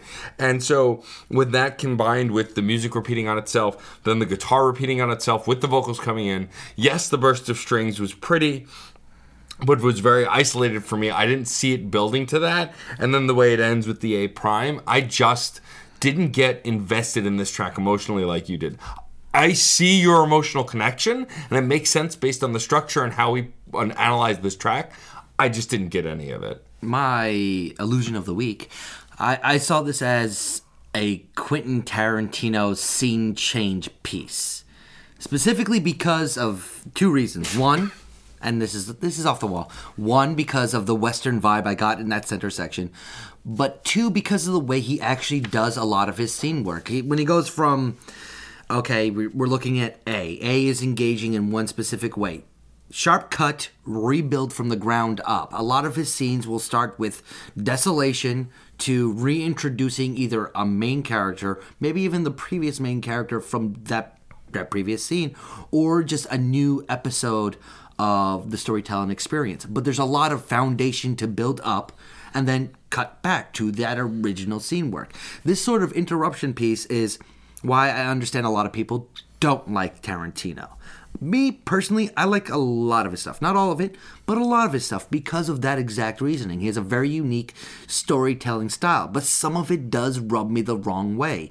And with that sort of vein, this is going to be some of that stuff that does rub me the wrong way. I'm thoroughly down with that comparison to Tarantino, which is why this is so weird because I myself am not always a fan of Tarantino's You're work. but when me. but when I am a fan of it, then I am a fan of it. And also, I will dis- only disagree that the the cut from a, part A to part B was n- was as stark because after all, it did maintain the same rhythm. It's just that everything else is supplanted by the guitar, and that becomes a lot thinner and more prominent. And the piece does actually do a lot of repairing that rift I see from A to B when B goes back into A, especially with the bleed over the string. And I'll be honest, And the distortion effect. If you're going to talk about the moment by moment reveal, that was a low moment for me. It almost felt like he was trying to do the same thing that was kind of done just back in, in track five, Never No, but instead you don't quite. It, it's it was thinner. It was it was much thinner. I had a, a roller coaster type experience with this track, but I think that on the outside looking in, the art of it is really successful. It's almost like the one early scene of Inglourious Basterds when the Nazi goes to the house. But that scene starts so boring, so desolate. After a, a bit of exposition that was really enjoyable, and then eventually you get build up, build up, especially with that glass of milk and how important that stupid glass of milk became. It felt great, and then we got another cut to another scene. Like parts of movies like that, and Tarantino is one uh, artist who does it, but other people do. I, I love little snippets and I love great exposition, but that's taking something like this, something like that scene work. That exposition is a little bit too stark in some cases. Here, it, it just breached that line for in, me. individual moments can be very very stark, especially considering the way in which he's singing. But you know, there are a few ways I believe you can look at this album, and I think as we start to move a little bit further into this, we're going to have to start talking about those categories separately because those are the the criteria by which certain types of people may enjoy this, or the way certain people can conform their brains. I think this is going to make an appearance both on track 7 and also in tracks 8 and 9. Let's start with track 7 because, well, one night while hunting for fairies and witches and wizards to kill. Uh, Definitely award winner for the longest title we have yet to review, I think. Uh, I oh, don't- I you don't know always say that. You You always say that. Clearly. But this is too, this is a run-on sentence. This is pretty long. we, It's not- I'm not- sure we've had technically, longer. it's not a run-on sentence the way he's phrasing it. You can use three pieces with But two even- ands in there and not actually put in a comma. It's grammatically frowned upon, but not actually incorrect, as far as I know.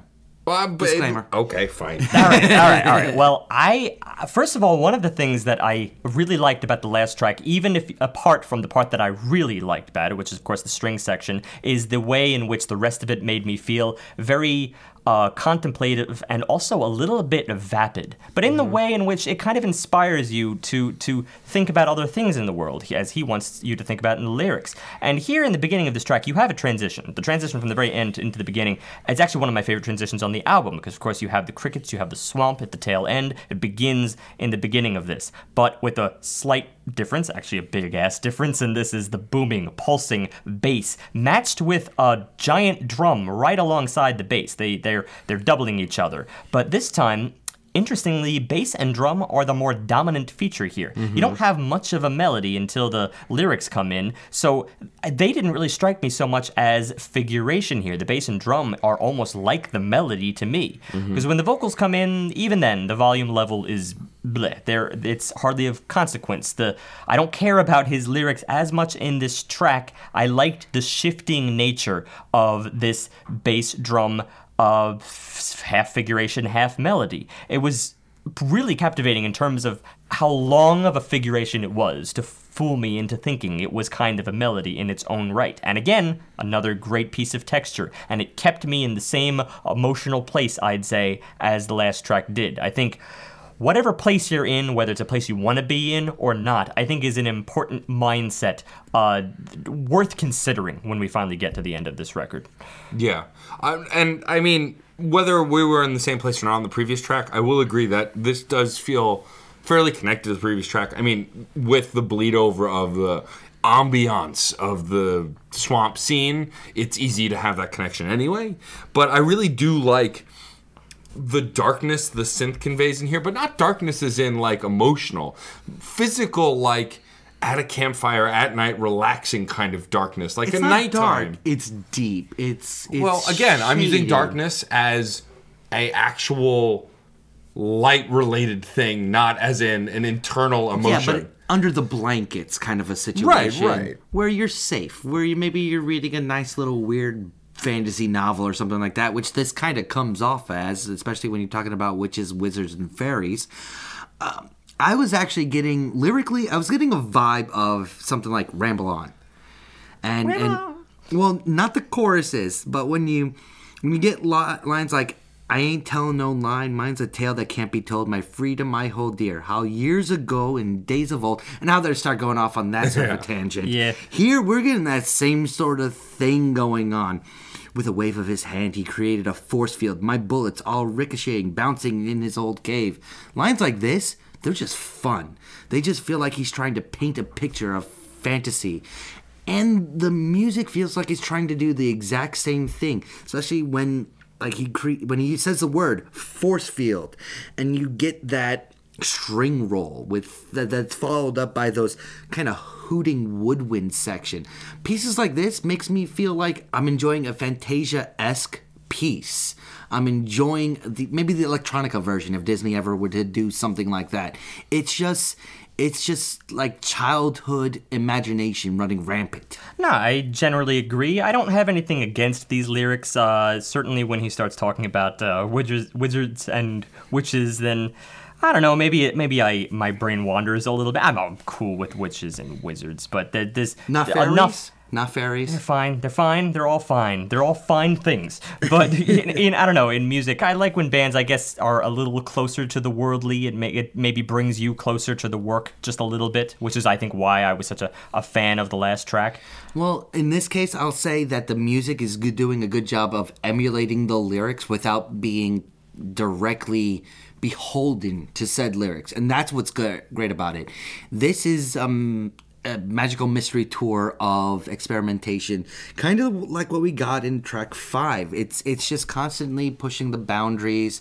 Uh, it's doing a little bit more build work instead of just replacement work, but a replacement work is showing up right there, and we're experimenting with textures and we're experimenting with tones, and I'm enjoying that aspect of it uh, immensely. It's it's another one of those times where maybe my curiosity is not as peaked, but I am eagerly in awaiting the next idea to come along here. Well, I do like. I mean, as far as the feeling goes for the intro of this track, I already explained what I liked about you know the bass and the drum and everything. I think there's there's an overall relaxing feel, though some mystery that's pent up in the beginning that maybe does get released a little bit later on, but not all quite yet. Because two minutes and forty seconds, there were some moments that I really liked. The giant like harp-like glissando, this swoop with jingles and jangles on its way up that kind of takes you to what almost is a stand-in for the chorus here. At least it occurs twice in this song, but uh, it, it, they felt like prominent moments, just like these shining features where I don't know if it's really a harp, it's probably not, it's probably something else, but it was a really, really nice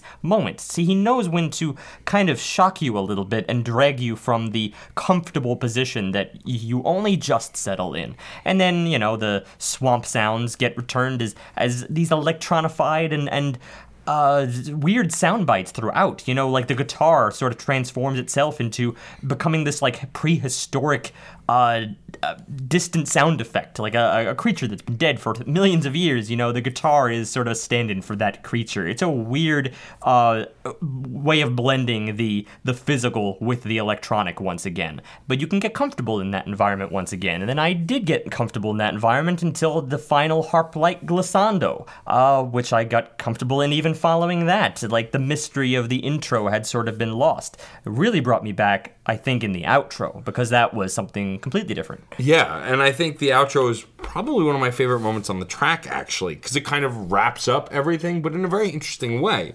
We get some whistling, which is again mixing the physical with the digital, because we still have some of those synth sounds, and even woodwinds come in towards the end here.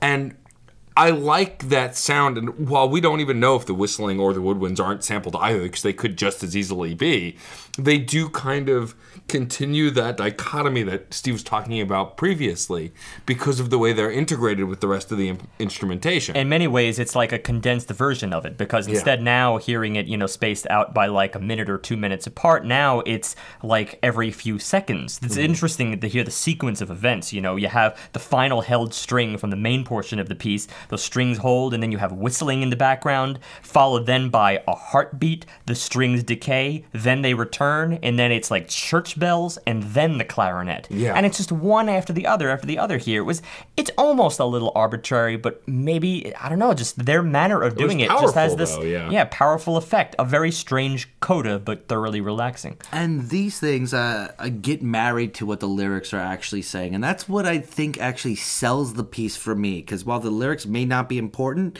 they seem to have been improvisational ideas for what the music was going to do. Like they inspired what the music. With the line I read earlier, with a wave of his hand, he created a force field. Right there, that's one of the glissandos. Yeah. And it's sort of a musical sound effect to both tie the lyrics and what they're doing and what the story is doing while still maintaining the integrity of what's going on.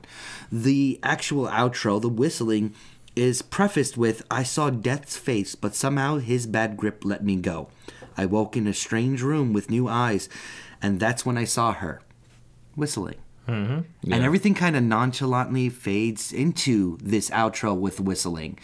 That, getting rid of all the techno, getting rid of the electronica, getting rid of the the mechanical electric elements that represented the fantastical puts her, who her is, the final word, her, into the real of the acoustic sounds, of the strings, of the clarinet, of the very personal whistling in a very, very colorful way. And it's it's it's while the words still don't really feel like they're actually important, they are actually important for the story of the music, which is a weird turnaround for me. They're certainly important enough when you tie this together with the lyrics of the last track, and I think actually as a pair, these tracks work together really, really well. So let's go to track eight, Do Glowy, which is another Polish, uh, Do Glowy or Do Glowy Polish phrase. Correct? Correct. It means uh, to the head, right? I believe John said yeah, I, something that's along the closest those lines. we can come up with to Yeah. the head. To the Definitely, head. is the focus of that phrase. Well, I got a little bit of a problem in this track because unfortunately this Only broke. Uh, well, I got one big problem, and I think Fair that's enough. the one that's going to uh, glare here and glow, and that is the vocalizer. Yeah. I I have a hard time defending this one because look, I I I realize a lot of this will just depend on your threshold and taste for specific sound bites, and miraculously, many of the previous ones, even though they weren't always expertly composed, they really, really worked for me. I do not understand the purpose of this particular uh, choice, this this choice Yeah. in texture. It just robs me of of everything here, and this brings me back to the point that I said at the tail end of the last track, or actually two tracks ago now, that you're gonna have to start looking at this album on several different levels. One of them being the emotional takeaway, of which you know, if you're gonna talk by compositional standards and the moment by moment stuff, I'm in agreement that with Matt and John that Galaxy I Sink is not uh, something that's going to uh, wow you on a moment by moment basis. It's just simply not. But the emotional takeaway, I think, was really there for me, for me at least. But then by the time we get to track seven, it's subdued a bit, but I still think it's in the same place. The same, the pairing works, and compositionally, it does its own amazing things. Track eight, I don't understand it because it. There's no emotion there. There's no emotion in these in this strange vocalizer. Glowy, glowy, glow. Let's get together, yeah. Glow, glow, glow, glow. Glary and glary, yeah. Doing it right, doing it like you care. Under the tree where the spider got in your hair. I don't understand the point of the lyrics. So I'm I'm and compositionally, I don't have a lot to to notice here to pick apart. Well, yeah, and even speaking more to the lyrics, I almost get this kind of sense, and it's a little harsh, but this sense of almost ignorance. I mean, the track is called Do Glowy. It's clearly stated that it's to relate to the Polish, but the English lyrics harp on what these words sort of represent in English the word do and glowy as English words, and that just makes zero sense. Like it's not even a play on something like it's happened in previous tracks. Here he's literally taking, and not even the word "do" as it's presented, like to do something, but "do" as in morning, dew, morning dew. and Water I- on- it just on baffles grass. me and almost frustrates I me. I think That's- that this mm. track is it's a first of all what you just referenced is just a double entendre. That's not an inconsistency. I think is a double entendre here, and if that's the case, is this about getting head? I Uh, no, no, no. I don't think so. I will not. Uh, a the mechanical nature of the auto tune. Definitely. let's not look at music, just look at lyrics here. No, the vocals, the auto tune level vocals, the vocalizer vocals, does a lot to remove you as an individual and make it more of a robotic experience, which is like the antithesis of sex. sex is supposed to be Well, sexual. You're looking at it clinically though right now from the musical angle. I'm just looking at lyrics. No. Doing it right, doing it like you care, under the tree where the spider got in your hair. I thought we should spend the night together. I thought we should spend the night together. Doey doey do, we, do? let's get together. Drip drip drippy glow, glowy and drippy, yeah, doing it right. Doing, now we have another little play on words because doing is actually spelt like tree do. Uh, doing it like you care, running all night through the flowers that eat us there. Okay, There's maybe. a lot of- You know what? You know what? You know what? There's things that. here. Yeah, sure. There are things here. Sure. It's a little sparse, but uh, they're they're numerous. we they're can- numerous, give an and if it means head, doing head. We can give But- an emphatic sure because there's no guarantee really here. remember he's a playful songwriter. I don't think like we Okay. look. You have there's been so much worse, and also so much uh, that is not as clever, really written, especially on this subject. but how mechanical the voice sounds, how just regulated that tap machine beat sounds. Yeah. And honestly, when that kind of raw guitar siren steps in and and just kind of just rings out, it's it's a very non pervasive siren, true, but it's still just kind of ringing out and and trying to get emphasis. I don't know on what particular thing it wants to emphasize because it doesn't seem like anything needs emphasis. Like it, there's not a whole lot of elements going on right here that feel playful. They just feel regulated. They feel a I'm little a- bit too I mechanical. agree with that. So It's- if if and I, I'm not really. Hey, I'm, me- I'm, gonna, I'm gonna agree. Could be I'm a gonna agree mechanical experience, and I'm gonna agree wants your to- lyrics are definitely there, but the lyrics feel like they're being lied to by the way the vocals are presented and the in, the music is being See, but I wouldn't even say lied to. I'd say they just feel more clinical. It's less about That's the what I said, enjoyment yeah. or pleasure. It's just more about the how clinical it is. But even more so than that, Maybe it's a the track- clinical experience. Why would he have to emphasize do it like you, doing it like you care? But but also know. the track feels very aimless. Even like I don't even feel like it feels mechanical. It just feels like it doesn't know what it wants to do with it with itself. It just is kind of just there, wandering through. It's certainly a lot of random stuff going on and it's just a lot of yeah, a mechanical backdrop, the beat machine that feels like it's definitely dated at this point. And you'll no argument from me there that I don't I don't understand the purpose of this beat machine. It is not a new piece of texture for neither album nor artist nor culture. I, I don't really understand that per- point. I uh I just I don't really know. Okay. I have only one thing to make sense of this track, and I'm not sure if it's correct or not. But if that's the case, it is perhaps the just throwaway joke track, and it has one joke. I And there's enough playful lyrics that it, it I- kind of works. But, But- this isn't the art that forgives the. yeah, I'm the- not. I'm yeah, not gonna be forgiving not of at this all. one. Not This at one really is a. it falls It's short. it's not even. It doesn't even fall short. I will call it out and say this is really a boring track for me. All said and done, it it just there's nothing in here. All the curiosity that I was lauding earlier, all the things that I was anticipating and enjoying, even the parts of Galaxy I Sink that I I. I guess I don't quite get that piece, but I can see your point of view on that piece, and I can say there's redeeming qualities in that piece. I'm not for the- presenting a point hating. of view here. I'm presenting Here- a theory. No, no, I'm saying like in that in that piece there are redeeming qualities. Like the guitar work and the string work is really good. Here, I don't see anything really redeeming that's going to draw me in. Period. Like no, it's that's just, true. It's just I there. um, although I also didn't listen to the track with the context that with the, with the theory that I now have. I, I don't. I doubt it would. I doubt it would change it. But you know, eh, it's worth some considering. It's worth some looking up.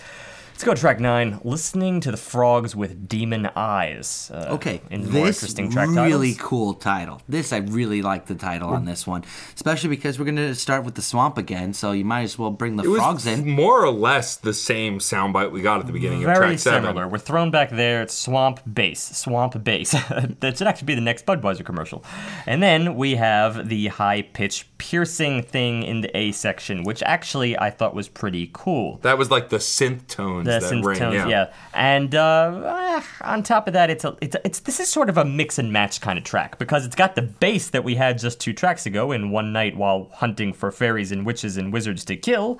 Uh, but it also has the string stuff like the Henry Mancini vibe from uh, Galaxy I Sink just before that. So it comes in a little later, more It- toward four minutes and thirty seconds. But It also feels much brighter than even the previous tracks, leaning more towards some of the stuff we heard earlier on the record.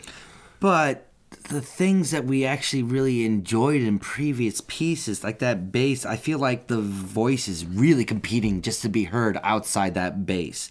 The tin beat with the really crystal touches that was great very early on in the record feels more like it's at odds with what the bass is actually doing. Well, it, There's co- a the bass comes and goes because I noticed at one minute and thirty-seven seconds, or maybe that was the bass was still there, but then the swamp kind of cut out next to it. So I don't. know. I thought I'd contribute that. but those feel like they were expected and kind of obvious expansions Yeah. of what the original idea was when the first 30 seconds of the track was laid out towards us. Yeah. I don't feel wowed by anything. Everything that that that we flow through when we hit that chorus, the chorus kind of impacts with the the downy softness of a pillow. It doesn't do much to propel itself forward. The the bridge that shows up right after that with I can't see the moon though I know it's there. I can't see the end but I know it's there. I can't see the sun but I feel it's there. I can't see your love but I know it's there. It's got a guitar warmth to it that flows through, but it's reverb heavy and the the vocals still really aren't projecting. They're being superseded with the guitar instead of the bass in this case.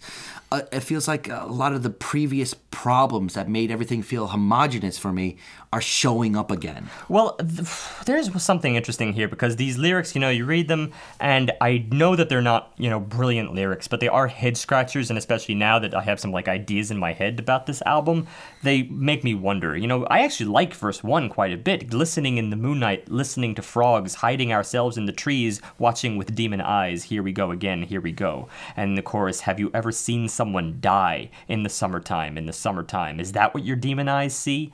Have you ever gone through the hole in the in the night sky?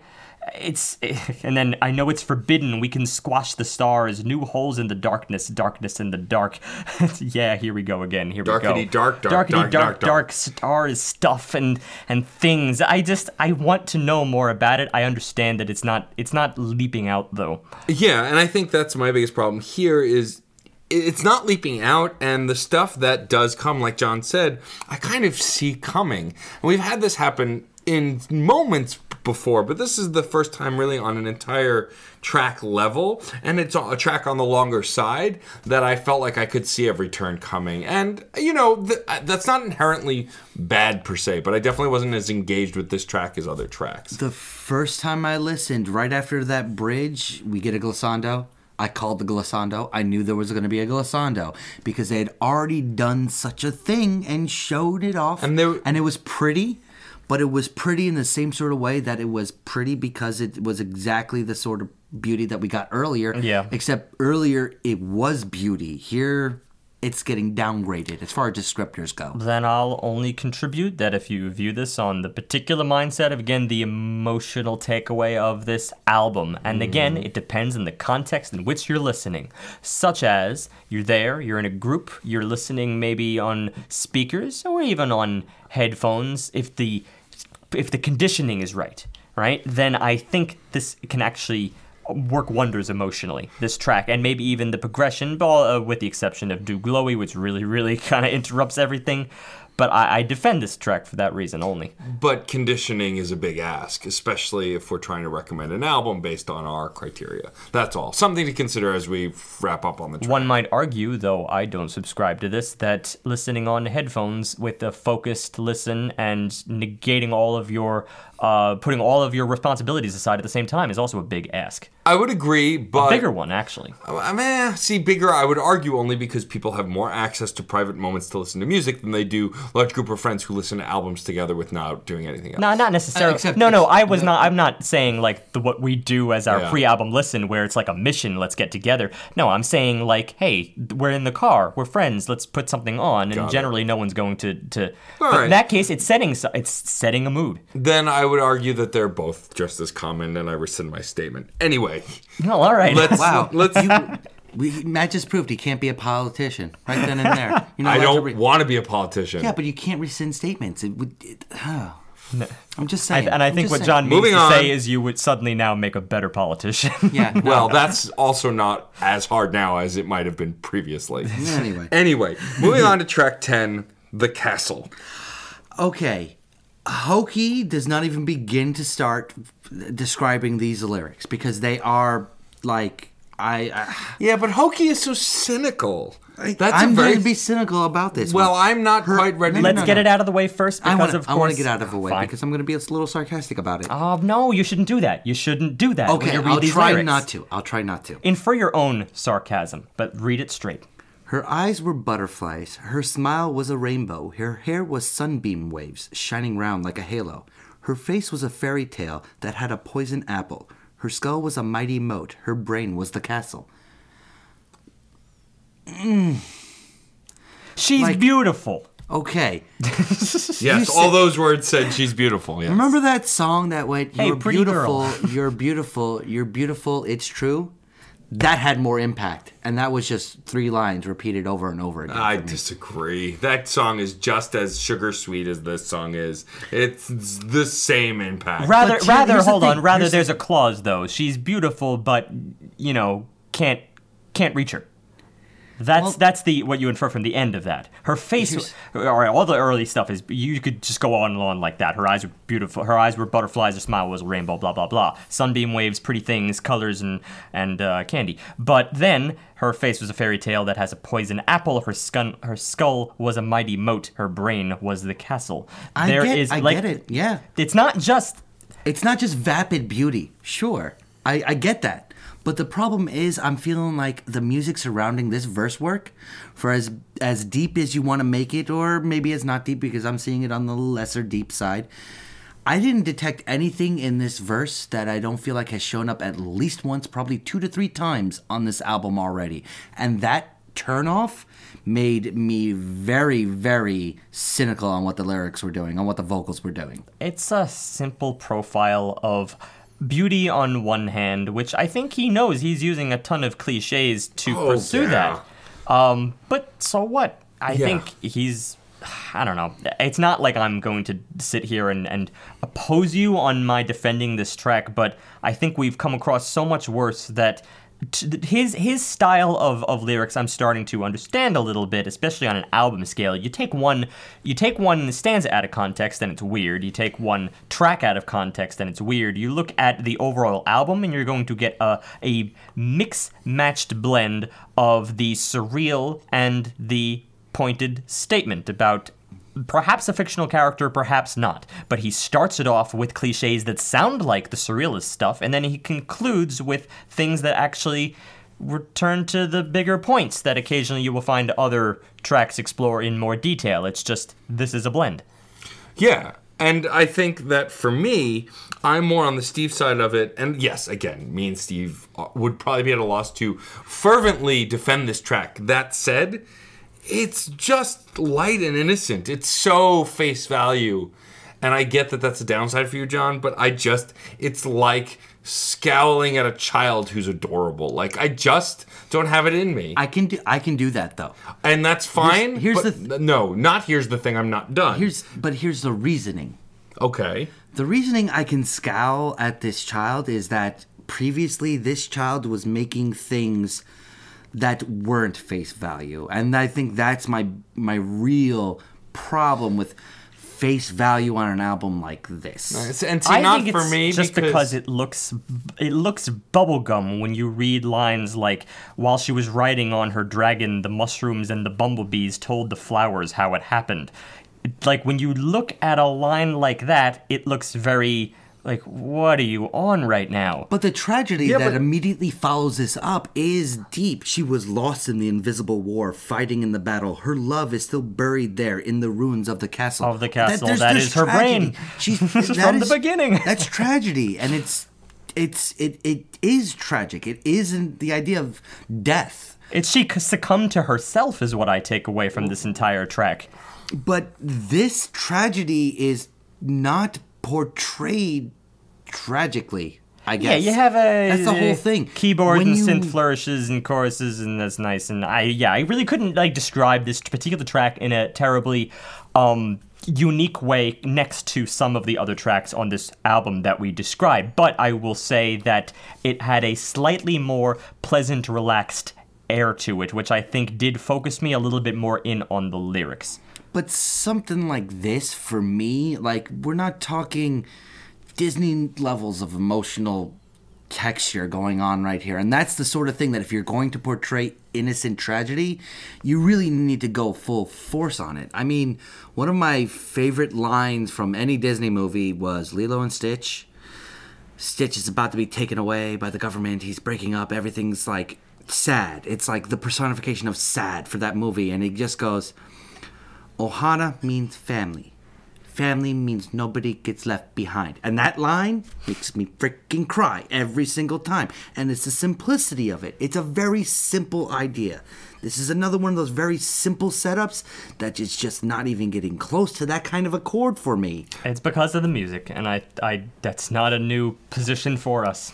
Yeah. But I would argue there's still some artistic intent here. I yes, think I'll give you that. I think that this is this is childlike and whimsical and innocent because it's masking a greater depression and sadness that the singer, the character, if you will, if it's not actually Wayne, doesn't want to engage in. And I think that's what makes it artistically stand up, even if musically there are some meh moments. I think it's designed in a way to purposely mask those things that would be a greater of a greater sadness. It's also removed a little bit, like I said, Yeah. the bubblegum metaphorical manner of speaking. Yeah. Um, Uh, there's this despondence from it that I think is intentional. I think there's this putting this distance between the tragedy and the person by making him as childlike as possible. Darmok and Jalad at Tanagra. Thanks, Picard. Okay, so you know. Yeah, of course. All right, you got Okay, the that went reference. over my head. Yeah. Okay. We're not. Even I'm not even going to explain. explain it. Nope, I we're will just not. gonna move on. All right. Search listeners, Darmok. well, he said Picard. Yeah, you know what it is. yeah, All of. So course. anyway, track uh, 11. Yep. Almost home. This is Blisko Domu. In many ways, almost like a parent title track because if the interview is to be believed, then that's the book That's Yeah. the book where he got all of these names from. It's the book that inspired this entire album in many ways. And Almost Home is basically what Blisko Dumu Domu is. Or at least this time you have a verbatim. Well, nah, we've had several verbatim translations. Yeah. So And the, the, I mean, it's almost home, coming home, things like almost that. home, close to home. It's another That, one. yeah, near to home. Here we get uh, um, intro is a really different beast than what follows the intro because the intro I love and hate at the same exact time because I love the way the guitar complements the vocals. As weak as the vocals are, I love that weakness. I love the guitar working with it. I love the string stepping in and adding an additional texture that the guitar isn't quite fulfilling by the end of this introduction. It's sweet, it's melodic, it's enjoyable, it's touching. But the beat, this really safe synth beat, gets complicated and more complicated and doesn't really do a lot to progress itself other than just keeping rhythm on top of everything else. And it's not going anywhere where I want it to be. There are parts where it actually steps out. And when the No- beats step out, No need for this beatbox. yeah. Yeah. When the beat steps out, it stands up on its own. That's the big part that makes me want to hate this section. Yeah, you, then you see through the clutter, and it all kind of makes sense. The instrument, the instrumental half of this giant intro, uh, if you could call it that, it, it has a I mean, really it nice. much It, it is. even has a kind of a nice hiccup in it. You know, once the beat finally does change and is a little bit more relaxed, uh, then there's a really nice little pickup there. That it, it, it alternates just a bit, but the the pervasive plastering, you know, over the beginning of this track, I, I I don't really get it, and it's it's I guess in retrospect becoming a bit of a problem for the record. I beatbox is the least interesting component of this palette. I think it's designed to kind of add a framework of an uplifting nature to this track in the intro part, but I don't know. I don't even know that it really conveys that that much. I think we do get some sense of uplift when the track swells as we get closer to that 20 that 2 minute and 20 second mark and then beyond, but yeah, I don't. It does seem to be kind of there and not really changing or adding to the structure of the track. And that said, this introduction, that's really. Once we go into the actual verse, Verse, work and we get a metal and bass drum combination, almost like a, a steel drum with a Yeah. big, big bass kick, when this steps in, like. I I don't think I really have problems with this track No. anymore. It's just enjoyment at this part because something that pretty quickly reminds me of, which is probably one of the highest compliments I could give to this setup, the Gorillaz. I feel like I'm I'm transported to early first album Gorilla work, almost like a little bit of the Clint Eastwood chorus mixed Not in even with a little Cle- bit of not the even Clint. 19 I would say even stuff off of Demon Days. I think that this Gorillaz actually, I can hear Damon Albarn's voice over much of this backdrop. Not necessarily the beginning of the record, but at least this track and a couple of others as well. Mm-hmm. When it's thinned down enough, the only difference is just the fact that the the, the vocals here in this album are tend to be delivered. Uh, usually through that, that that mist, that filter of reverb that is always just kind of drowning everything. It kind of pushes uh, Wayne Coyne a little bit far away from everything else that's going on. But Where- whereas Damon Albarn was always at the forefront. always at the forefront. He always spoke crisply. He always enunciated. Uh, Yeah. Enunciation is not really at the top of uh, of uh, Wayne Coyne's strong suits. I I just eh, I maybe that that links to the fact that of course we would find this track interesting in other contexts and and that's the only thing that's the only difference is just that we needed some more spotlighted feature and there's there's really a lot of background material going on especially at this latter portion of the album Yeah, I think I, I agree. I think I'm getting kind of uh, exhausted by the fact of how hard I have to work to hear the lyrics. And again, when it's designed as distinct instrumentation that's not supposed to exist beyond much of that, fine. But otherwise, I think I'm just struggling to hear it, and I want to hear more of it. Let's go to the lyrics then, because uh, once again, he's giving us an interesting head scratcher. The thought soon becomes the word. The word then becomes the deed. If the deed is evil, blame the thought that is the seed. Change the spark that makes the need. Did your mind invent your mind? Verse 2 The insect crawls out on the leaf. The leaf falls into the fire, burning up my fragile dream of how the world is full of love. It's not what I thought it was, hurting us until we're dust. Us, us, us.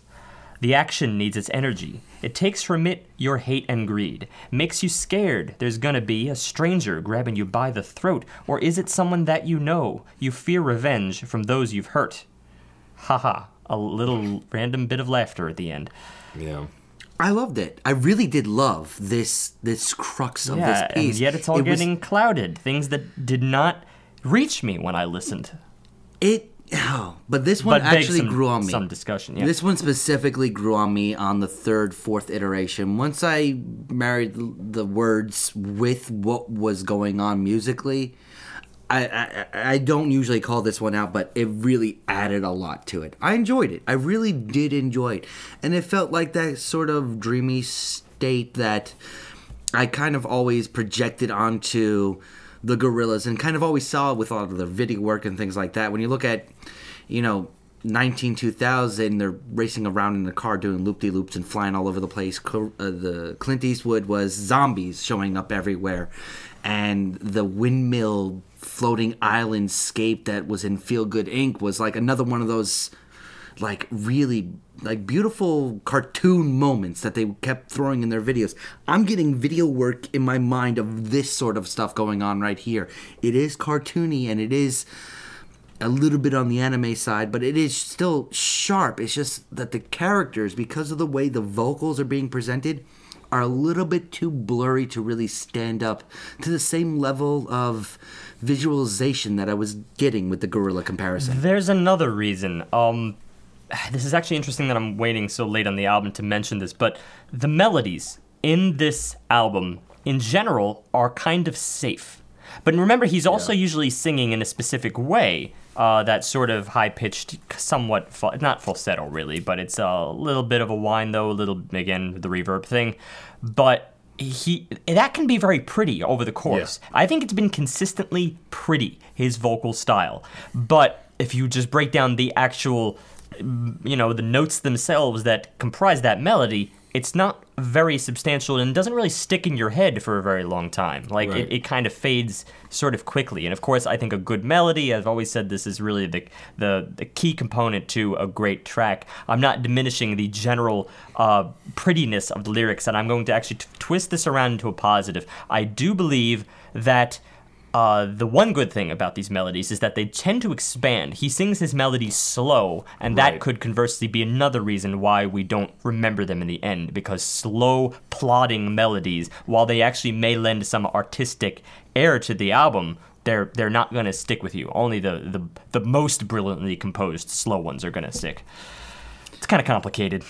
Let's go to track twelve. We a family. And yes, that's the correct pronunciation, as there is no I in this Family. this particular Family. family. Family.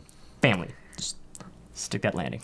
The song at the start has an air of other tracks on the record, this kind of warmth that some of the tracks have exuded. You know, even uh, for me, mostly in the very beginning of the album, actually, is where I think it was its strongest. But uh, it does show up later on. We get that here too.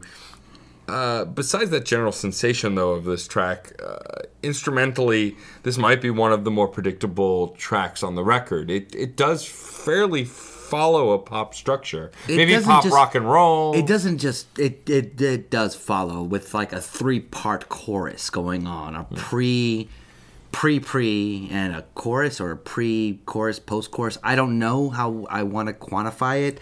Well, also the one difference here, just as far as your setup of this track is concerned, I don't just want to put it in as part of the pack. You know, there's been an emotional shift here at the end That's of this record. You know, a lot of this record was kind of plotting, or at least kind of contemplative in its own strange way. This lifts us up. It's a Yeah. feel-good track in many ways, and yes, it is a little, a little bit simplistic in some ways. A lot of it is a four-chord progression, uh, but then again, also uh, we we kind of busy that up by there being a lot of other stuff going on. Yeah. A lot of these other tracks were kind of thin, and here all of a sudden we're just adding a lot back into the mix. You know, we bring back that that brassy thing way back from track two, from from How. in the first part of the chorus. Yeah, that kind of weird like staticky brass thing that that comes in here. It's and it's then we go and then we go actually i did like uh, the second chorus part which is i Mm-hmm. guess like the official real pre-chorus where it, it smooths out and then it gets a little bit tittery in the notes with almost like cello work accompanying it Mm-hmm. this combination was a interesting little groove area but once again we really hit the crux of the chorus with we a family we a family we a family and that just goes like full pop combination taps and sort of uh, it it feels like it's like an old school we are family kind of chorus like reaching out trying oh, to be all inclusive and everything like that. Not just through the actual word choice but in the general presentation of it.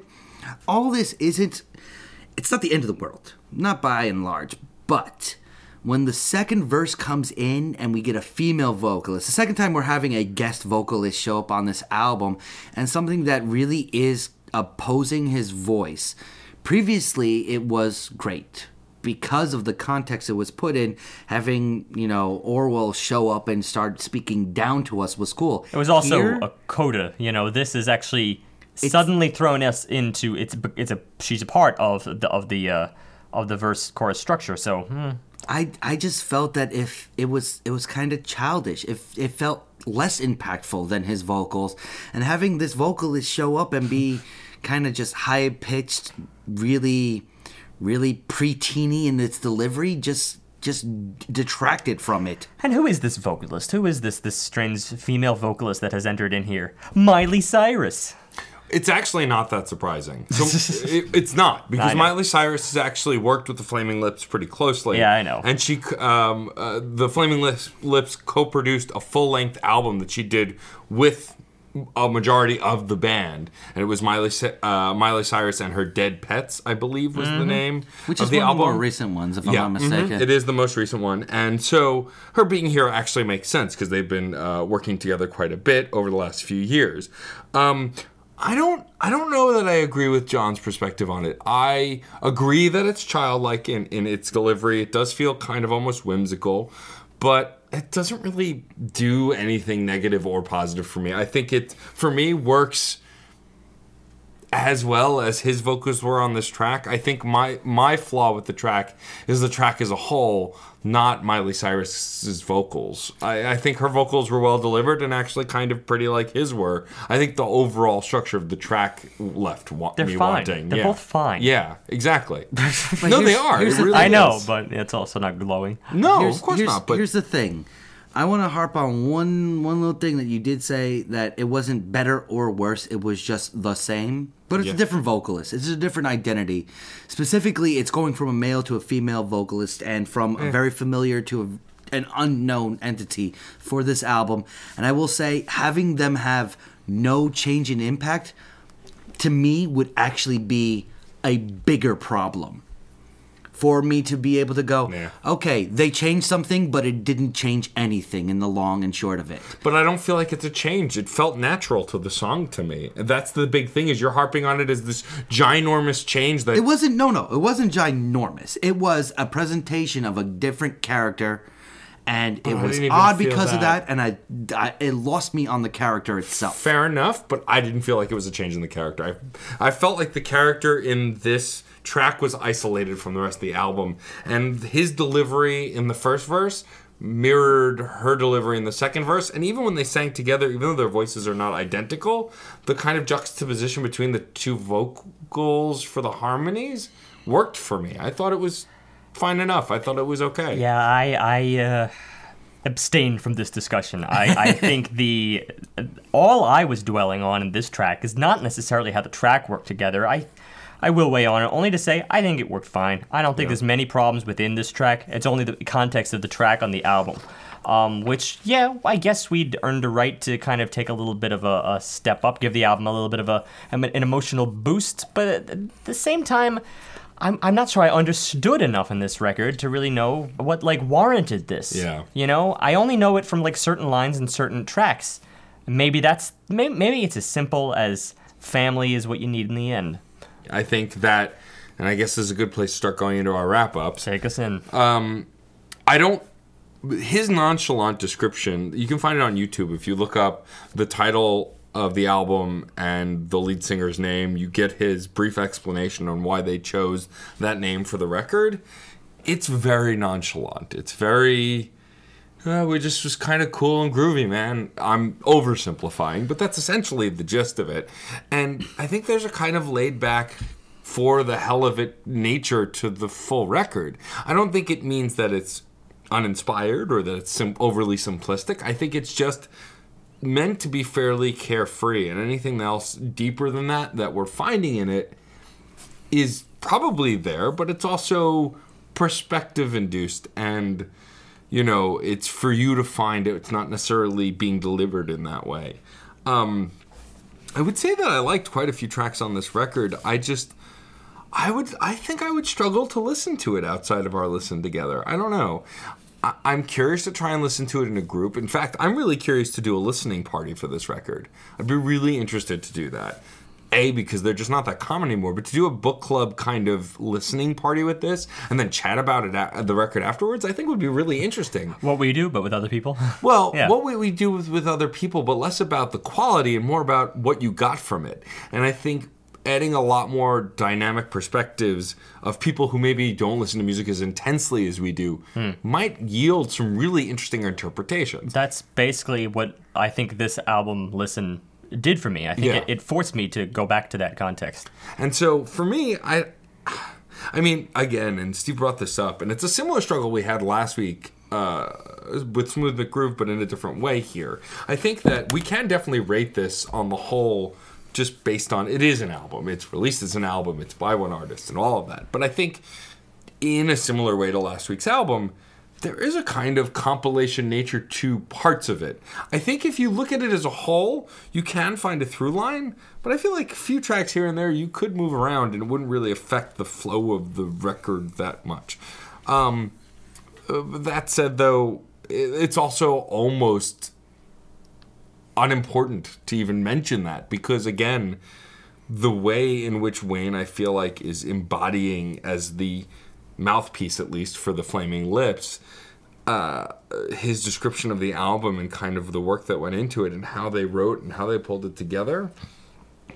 I don't I don't know that I can even really rate it that way. Like I can't take that into account. I think for me, I'm grading grading this finger quotes more on how it made me feel and and how I experienced it, which is an interesting way to look at this album. So you don't always look at things that broadly. Um, but I don't know if it's in the upper echelon.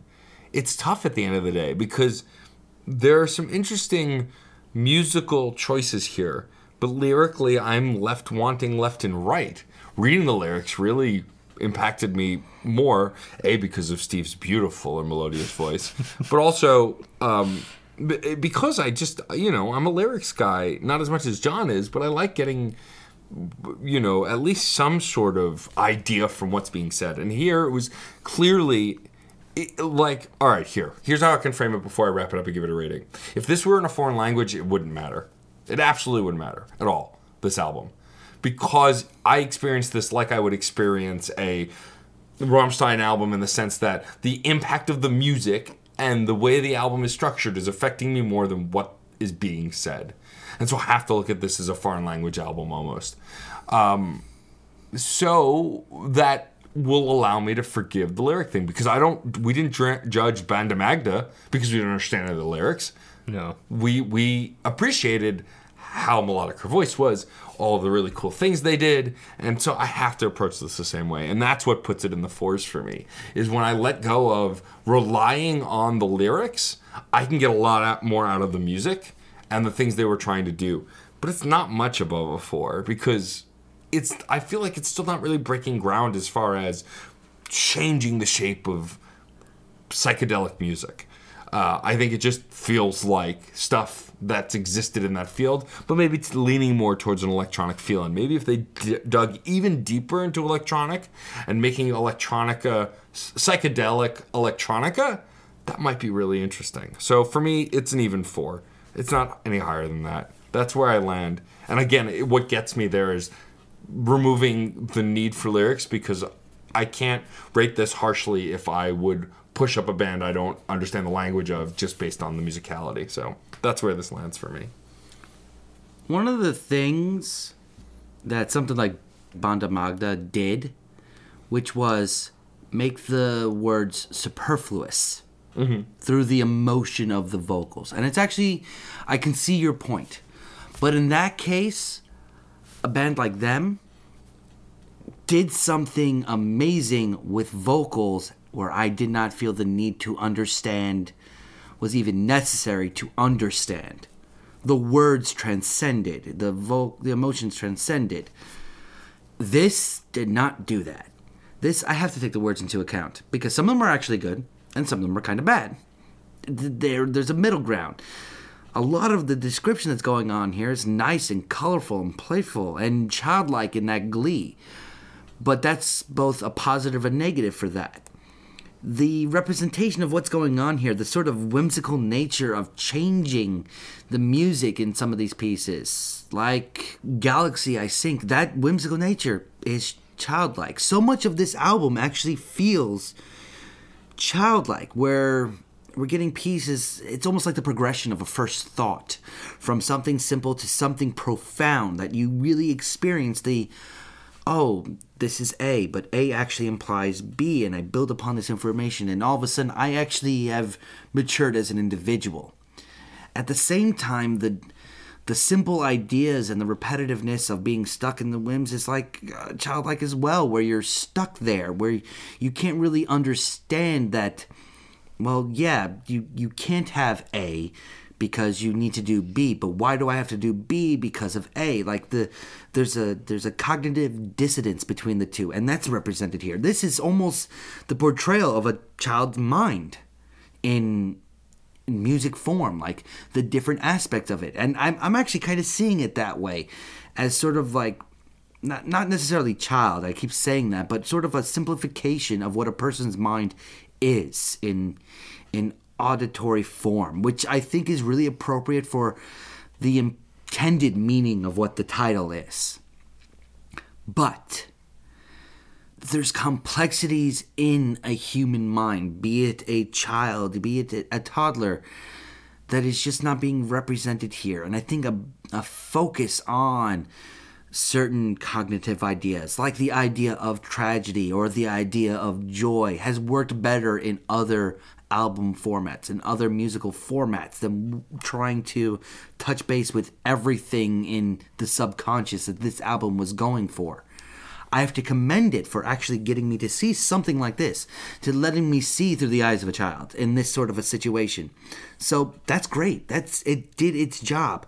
But I don't think it did its job on the upper tier level. I think this is more of a Dr. Seuss kind of a level. Yes, it has a lot of meaning to it, and yes, it can be impactful, but there's only so much impact you can get with The Cat in the Hat.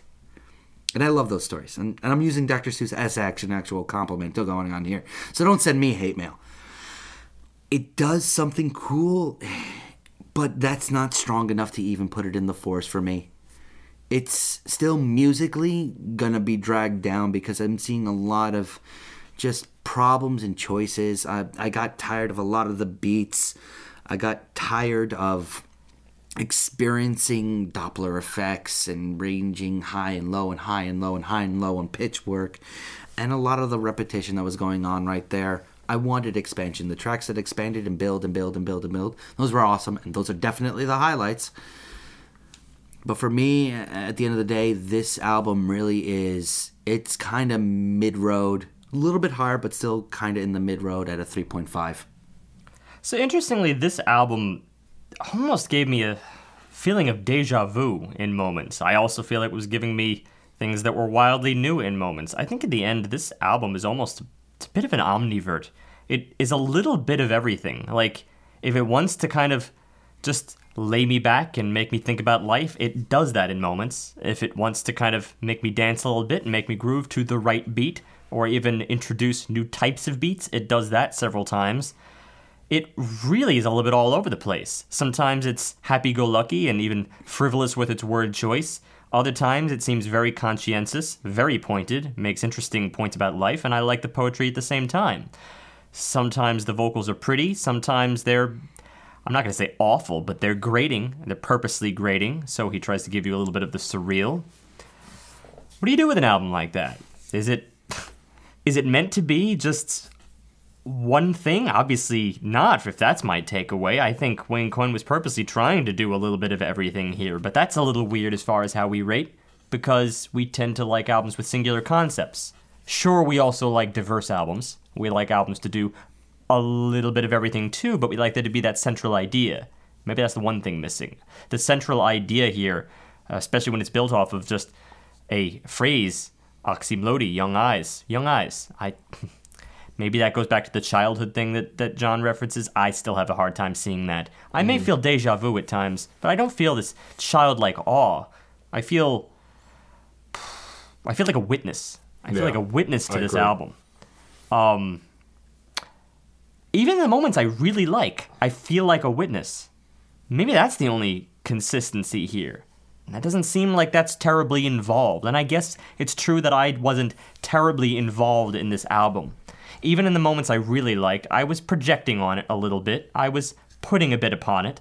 Uh, but that doesn't mean there wasn't like a lot of head scratching going on. I'm not regretful that I brought this album. I'm not regretful that I. I'm, I'm never regretful that I bring anything. At this point, we're all pretty uh, conscientious in, in our choices, and I knew that uh, Flaming Lips, Flaming Lips was going to give us something interesting. But I think maybe this did actually exceed my expectations just in terms of this topsy turvy album experience. Right. I think I think it almost and listeners don't uh, think that we're going to just like abandon our, our our pledge to pursue more upper echelon material, but I do think it's almost becoming we're almost getting used to it. You know, we have we Yeah. we do that for several times in a row. If we're face it, if we just sit and think really heavily about what we're going to do next and we go through albums after albums like I was doing actually from several picks, each album standing in, in, a, in a lineup of like two dozen that I, I surveyed that day, then of course we're going to turn out great one after great one after great one. And we're going to inevitably look at all the wonderful things that those albums do. But this, Sometimes I you think have to it- take a leap of faith with an album. yeah, you have to take a leap of faith, and also I think that I don't want to get too comfortable with albums that are in the what we traditionally view upon, and that I think in some ways the three of us are getting molded together to Yeah. come to appreciate in albums. Yeah. This album threw me for a little bit. It threw me in, in a few ways, actually. It threw me back to what Matt was starting to mention, and was I, I was starting to mention earlier on the old way I used to listen to music, Yeah. which was interesting in moments. Never had to be the end of the world Yeah. from the beginning to the end, right? But interesting in moments on the personal listen and would carry over on a group listen, which is why I think that would re- be a really good experiment. I think this would be great background music, and for once, that is not an insult. I think they are a lot of atmosphere, and that's actually another consistency consistency this album has front to back. Am I going to amend my rating system for that? Not a lot, but only a little bit. I think if you considered albums that we we've been looking at, this probably would be somewhere in the threes, maybe mid, maybe even lower threes by that criteria. But it's got a little bit more going for it. I'm gonna push it close to four, but not quite. I'm going to give this a 3.9. I think a slightly tighter theme and a more pronounced finale if I understood the finale, which means you might even just eliminate that criteria and go right back to theme because theme would make me understand the reason for this finale better. I think if that was more intertwined in this work, it would easily be a four. Right now, it is just short of it because there's a lot that I think I'm not understanding. Uh, and if that is the flaw, and I should actually just be going with the flow, then maybe it's worth reconsidering on that level, and it'll make an appearance in the year in review. Yeah, I think that's essentially where I landed with the four. Is I kind of just accepted that there's some stuff I'm not going to get, and I was along for the ride, which is fine. I'm either putting too much upon it or not putting enough upon it. right, exactly, which seems legit. And I think it's just the argument that I made of it having something that was a real cool idea shows you my distaste for all the repetition that ended up showing up in it because I put it at that 3 5. I feel kind of bad for giving it that low, but honestly, I don't feel like it did anything new. And that mean- was my big, big, big issue. I do. I think it did a few things new, Yeah. but they were sparse. Yeah. They were sparse. Like I said, I think- think, it's a little bit of an omnivore. It did a little bit of everything, but there certainly are entire swaths of this album that are simply familiar. Yeah. But you just it's very moment by moment. I think I think me and Steve just dug a little deeper into those moments, and they were more noticeable for us. I think is what it comes down to is that those things didn't really affect you as much because you did notice the repetition so much, which hmm. it seems legit. Which actually seems to be a habit that's forming up. I feel like I've been a little bit harsh on things that you two have actually enjoyed a lot more Well, recently. I think it's important to note that we we our perspective shifts quite a bit, and we like as we continue to try and build out our album choices to bring on this show, we have to be somewhat self aware and understand that our, our tastes are shifting. I mean, something like Prager that Steve brought on uh, two years ago, me and, St- me and John might not have really liked. I would have went, oh, cool, but Yeah. yeah. Whereas, Wow. you know, I think something like um, Godsticks continues to be enjoyed by all three of us because we all find something different in Godsticks that we like. We don't consistently, if you go back and listen to our wrap ups on Godsticks, we never consistently laud all the same things. There's some overlap, but we usually focus in on certain Actually, that tends to be uh, when we hit that four nine four eight level. We tend to be a little bit on the homogenous side, but there's always something that sticks out more than everything else. Right. And it used to be in the back of the good old days. Uh, I was word, Steve was uh, form, and Matt was emotional context, and kind of like we try. The simple days when everyone knew to their keep role that and stuck to mentality. it. We try to keep that mentality because it actually worked in the beginning for us to figure out how to do It reviews. gave us some guidelines. yeah. Because no one was expecting the other person's perspective in many ways. Yeah. but we've also started calling Matt out on that sort of stuff when we were doing our, our pre-recording listens and stuff like that. But it's emotionally no, no, no, because I know you have it in you to give me further reasons for that sort of stuff well, these but days. it was also the same thing as like Steve at first was not very heavily focused on looking at lyrics, and more and more he's I had to gotten actually- deeper. oh, God, but the amount there- of time- the amount of words been- I wrote but, down. But it's also Lyrics were, were always very secondary for me only because I always considered that it was a weird little addendum to music itself. Poetry exists, so I always was like, eh, it's just there if I was But the going to really read. that's read the thing I can't get my head I around. know. One of your favorite bands is But- lyrically so amazingly strong. But think- but that's no, not no, what but- you lauded when you told me about them. No, but think about what I really like about the Decemberists lyrics. There are some some of his songs they either all right, they're either totally about just the atmosphere itself, right? They're always just the, the, his world that he's created where he's kind of Irish and he's in the Right. 19th century and and that's obviously not true, but in which case it's just really a uh, it's it's scene painting with Yeah. his lyrics. It's not the same kind of like, ah, think about life the way that Colin Meloy thinks about it. It's think about it in the language that he uses. Right? In other words, it's not always the same pointed stuff. It's just, oh my god, the way he said that. Yeah. In which case, it's more musical. I think that's the reason. So I was actually pretty I don't know. consistent in one of the reasons I like Words like Colin. Thai guy, which I probably never actually heard uttered aloud, except in geography class, is like that's head turning. Just vocabulary alone, he was just he's just amazing. Vocabulary is Vocabulary is musical to me. amazing. But the point I think I Words are was, musical. I was trying to make, yes, words are musical. Uh, words are musical, and musical is life. I don't know. Anyway, um, I don't know. I was trying to make a joke, and then it fell apart halfway I through. could do that. Uh, make jokes? No, you can't. Okay. Let him fall apart. But no, I think it's it's actually been really fascinating to me to see how our rating systems have also shifted as we have influenced each other. And I agree with Steve. I think the the real test in bringing on some more independent stuff has really surprised allowed us to surprise each other. Like I will be flat out honest about Dan Bull. I never expected Steve to like it. I really didn't. I thought Yeah. I thought it would be too simplistic for him. And to me, it's almost for the same exact reason as Colin Meloy. Yeah. Because I, I have been saying that line over in my head for the past three weeks. My dentist was always the gentlest. She never did a thing that was senseless. She sensibly selected medical consensus over aesthetic pretenses. Yeah. I love that turn of phrase, and it's exactly the kind of thing. Toro, so, so what if it's in hip hop? It's the Yeah. kind of turn of phrase that Colin Meloy would come up with in certain Right. contexts. Sure. I, I like things that roll off the tongue. And in many ways, I, I, I do feel like I, I prefer them over the things that have the deeper meaning that you'd have to like sit with for a little while. It's not that I'm like opposed to doing, but that that's actually the second level because there needs to be some some something shiny, something shiny on top, and that is the thing.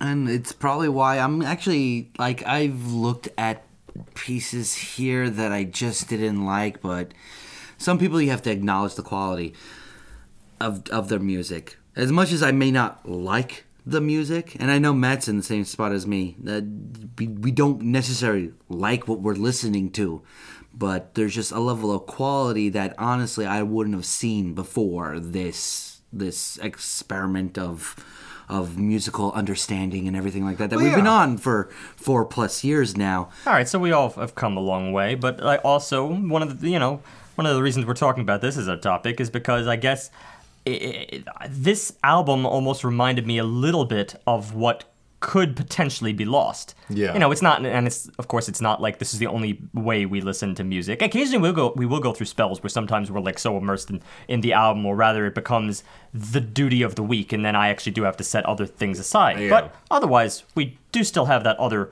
part. It's just that becomes a more difficult thing to. If this is the music that we're talking about all the time, then this becomes the de facto way in which music is discussed within Yeah. our little universe, Right. and that can be a dangerous thing. I guess it can be dangerous in other areas of culture about other subjects. Whenever you get involved in your little bubble and your way of understanding concepts, then I think it's, that's always dangerous. No matter what side you're on, it's just always dangerous. Well, yeah, So it's creating force this- yourself out of it. it's kind of creating an echo chamber and sometimes the three of us create a musical echo chamber where we're repeating each other we've done it there are plenty of reviews in our backlog where we mirror each other because we're in such agreement that we're at a loss of actually being descriptive and I find that those reviews don't tell you as much as something like this, where we were at odds completely at different moments. Sadly, they tend to be some of the things that we probably most favorably enjoy. Yeah. Too, because Going back and like, listening- there's only so many times you can laud the same exact reasons why it's awesome, especially things like vocal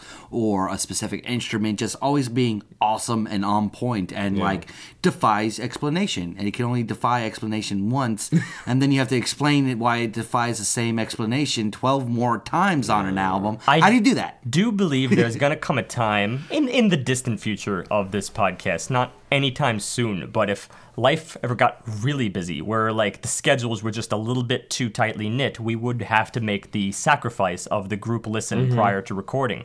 If that ever happened, I have mixed feelings about it. Because number one, it the reason we've always traditionally done it is because it kind of at least gets us in sync with what we're talking about. Yeah. When we're talking about a specific section, it doesn't matter whether it's good or bad. Are we on the same page? Are you Yeah. talking about the exact timestamp that I'm Yeah. discussing right now? You wouldn't be able to have much of a discussion at that point. In which case, we'd all have to be really, really thorough with our notes. So We'd probably maybe have to.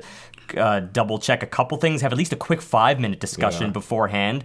Uh, otherwise, just hope that we've learned enough over the years of doing this that we would we would know what to say in order to get the other person to say, "Yeah, I know the section you're talking about." It. That would be the challenge. The benefit could be that we'd be back to more of a blank slate, being Yeah. like, "There's there's definitely no chance that we all got blended, that we all got put in a blender. We all heard it a distinctly unique way, and we all showed up. And one person goes on a rant, being like, "I love that section," and we have the advantage of perhaps there being an, a, a good old fashioned contentious debate, being like, "You heard what?" Kind of like what we experienced in Galaxy I Sink. And actually, that's why I I actually enjoy the stuff that we kind of don't feel is five star or near five star or stuff like that. Because when we start getting things that are quote mainstream or quote just good or great or in the three to four and a half range, when you start narrowing it down to like that three and a half four range, I find that to be some of our best discussions when we start talking about the music because we have to find the positives and negatives to give us our our rating number at the end of the day. We have to find out why we gave it a 3.5 instead of a 3.6. They're the most so on and so on. challenging ones. You know, if you go to something that's really, really just a great album by all respects, then some of the long rants that I go on about things that I really love with the album, they're almost random. Like there are many things I love about the album, so to me it's like just a smorgasbord in front Mm. of me where I pick a thing that I happen to really like next to another thing that I really like and I'm just say, I guess this is going to be my rant for the day. I could do a rant for every single moment and this would be a 10 hour long podcast. It just kind of am showing a sample of the types of things that the album offers. You have to stretch yourself a little more and actually give the album a leap of faith, like you said, if it's something that is not constantly wowing you. And what's really good is that when we start trying to think of both positives and negatives, because we have to say, well, why isn't it a five? All we did was laud it. Well, because of A, B, C, D. It actually gives us our best conflict, especially before we do our recording, where we can actually stop listening to the album for like five minutes, like we're we're two thirds of the way through a song, and we know we're gonna have to pause right here because there's gonna something that's gonna come up, and I didn't like it, and Steve liked it, and Matt somewhere in between, or pick a combination of those yeah. three names mixed up together, and those are actually. We, we those are some of the coolest things that we do just off air and I don't think they really need to be on air just peer behind the curtain though it's when we get kind of ranty and we get a little bit heated and we actually get contentious with one another and we we don't know why we're disagreeing. And it's a great point. So we don't know why we're necessarily disagreeing but we know we disagree. We have to come up with the elegant language that we're going to repeat into this microphone sitting in front of us over the course of a two hour long Yeah. podcast. I love that. I love that part It was initially so much more. It was initially supposed to be the point of the series. Uh, it's just that we were bad at doing it in the beginning Oh, yeah, because we're really we bad at did not it. have the words, we didn't No. have the vocabulary, um, and we definitely let our feelings cloud the work itself very often. Like it would be the opposite way around, where someone is really just more concerned about being on the right team. Yeah. Like I had my team in mind, and now I'm going to argue that, and that that has ceased to be a, a, a component in the series for a long time. the the I actually have a really fun way to close out this conversation, and I'm hoping that both of you can do it because I can easily do it. There's I feel like each of us has one episode where we feel like no matter what we did and how we felt, we couldn't convey to the other two hosts why something was great to us. i could think of three albums Well, pick your top one because for me, I have an easy go-to, and it's the Everlast acoustic album that I brought on. Hmm. For me, I loved and still love that record, but f- at, no matter what I did around every corner, I couldn't convey to either of you. Me and John were pretty oppositional. Yeah. And I couldn't convey why I liked it. But to this day, I still do. But to this day, I still don't know that I have necessarily the words to express why. And that's what frustrates me the most about that episode is I feel like I let that album down because I did not have the words to convey my feelings. I have exactly the same feeling towards, and, and it's not that you guys like hated it by any stretch, but I believe I, I would have done it much better justice today in making certain arguments. You can't take it with you by as tall as lions. It was mm-hmm. episode three. We were recording on an iPad. Yeah. It was horrendous. I, I as far as I this is my take on that episode. I Yeah. I, I feel like.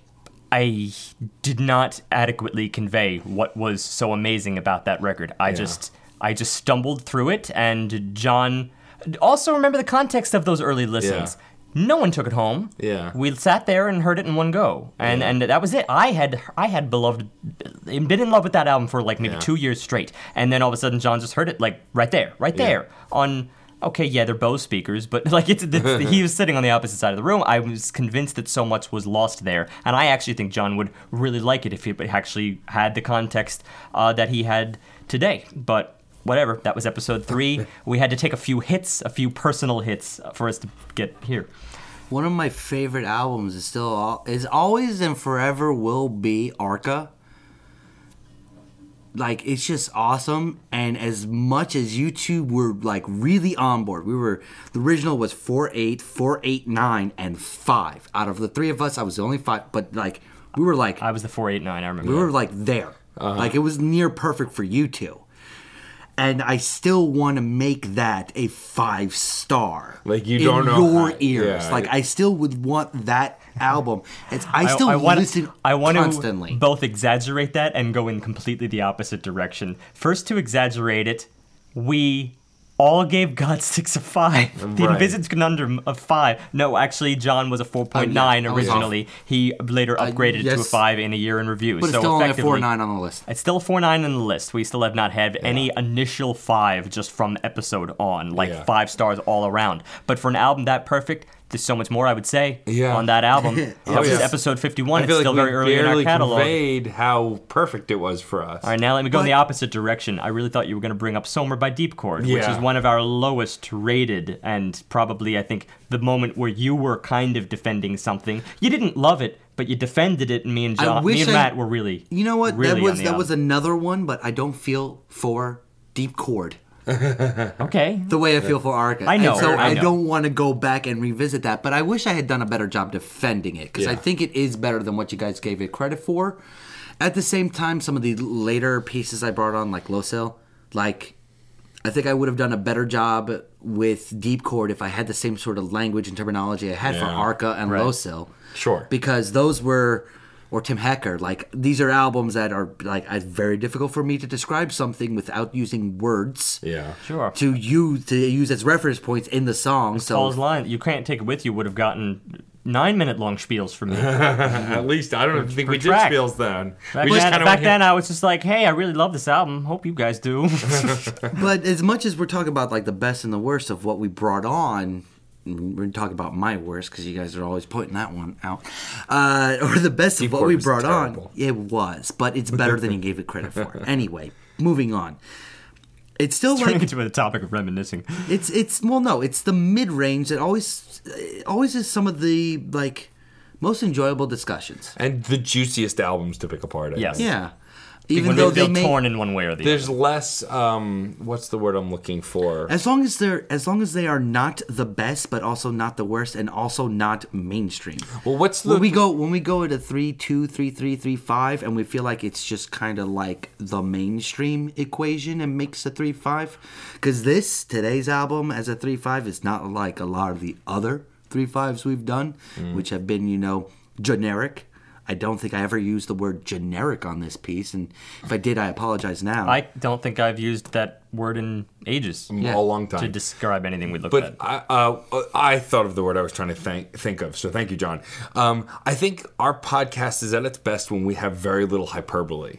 And when we're dealing with fives or twos or lower, there's a lot of hyperbole. This is the worst. This is the best. Like Hesitant Aliens, listening back to it, I love Robert and I loved his performances. It was a pleasure to have him on, but there was a ton of hyperbole in that There was. We um yeah, I think a, a lot sometimes we get a little bit jazzed when we have a guest present, Yeah. you know, and sometimes we're a little bit more animated. Yeah. I do think that is the benefit even though I really would like to have uh, a few more guests, I still think that is the one benefit when we return to a, a realm where it's just kind of the three of us where we know we know when when one of us is getting is is getting a little testy. Yeah. You know, we we detect it and usually they detect it too. Yeah. And then they have to kind of double back and then recheck themselves, being like, "No, I probably am. Yeah, I probably am putting too much upon that particular that particular track." In which case, yeah, there, that album probably was not nearly as bad as we made it out to be. I still do, do not think it was good. No. by any stretch. Definitely not. Uh, there are very few albums though that I've rated on that scale. I think that they may inspire me to, to take a look at that again. Yeah. which is why I want to do one final thing to our listeners out there. Uh, we love your suggestions. In fact, FFS is still one. It's still like the greatest thing I've ever listened to, in in general for this podcast. But instead of trying to tell us your best, give us your most mediocre that does weird. That is what we. I think I, I- guess at the end of the day find to be the most stimulating conversation wise, and I hope you guys agree with that. That it, it tends to be the best way for us to have discourse on this. So next time we get a suggestion, we're actually going to be looking for something that isn't five star. Sure. Or two star. We want a three and a half that's kind of weird in Well, I think also what's interesting about our listeners and when they recommend something is that they often recommend stuff they're very passionate about.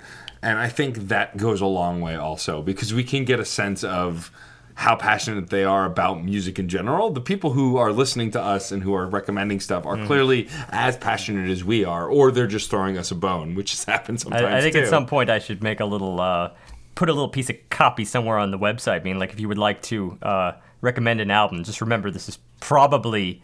This, these are probably some of your best bets. You know, Yeah. either if if there's an album you don't like and you're willing to hear at least some alternate perspectives, Yeah. right? Because I feel that's whatever we go into an album with, we will always now try to put ourselves in the mind of the exact opposite. Yeah. Uh, if if if not, then what's the point of doing this? Right, Like if we already decided, why would we gather once a week and, and you know waste six, six to seven hours of our lives? You do that to get the opposite perspective and Sure. to put yourself in the shoes. Um, also, just last little thing, John just mentioned FFS by FFS and said it's one of the greatest things he's ever heard in this podcast. That's and, hyperbole there's I've very, ever heard it it. is a little bit of hyperbole there. So, But what, I, what, considering would, my what would you say if I said I happened to listen to? It was a while back, several weeks ago. I listened to Music A to Z podcast. They did the Franz Ferdinand episode, Mm-hmm. and they went through most of the Franz Ferdinand al- albums. They did not uh, discuss in depth FFS because it had only just been released when they did that episode. Mm-hmm. But they mentioned that it existed, and they said they scanned through it. They listened to a few tracks.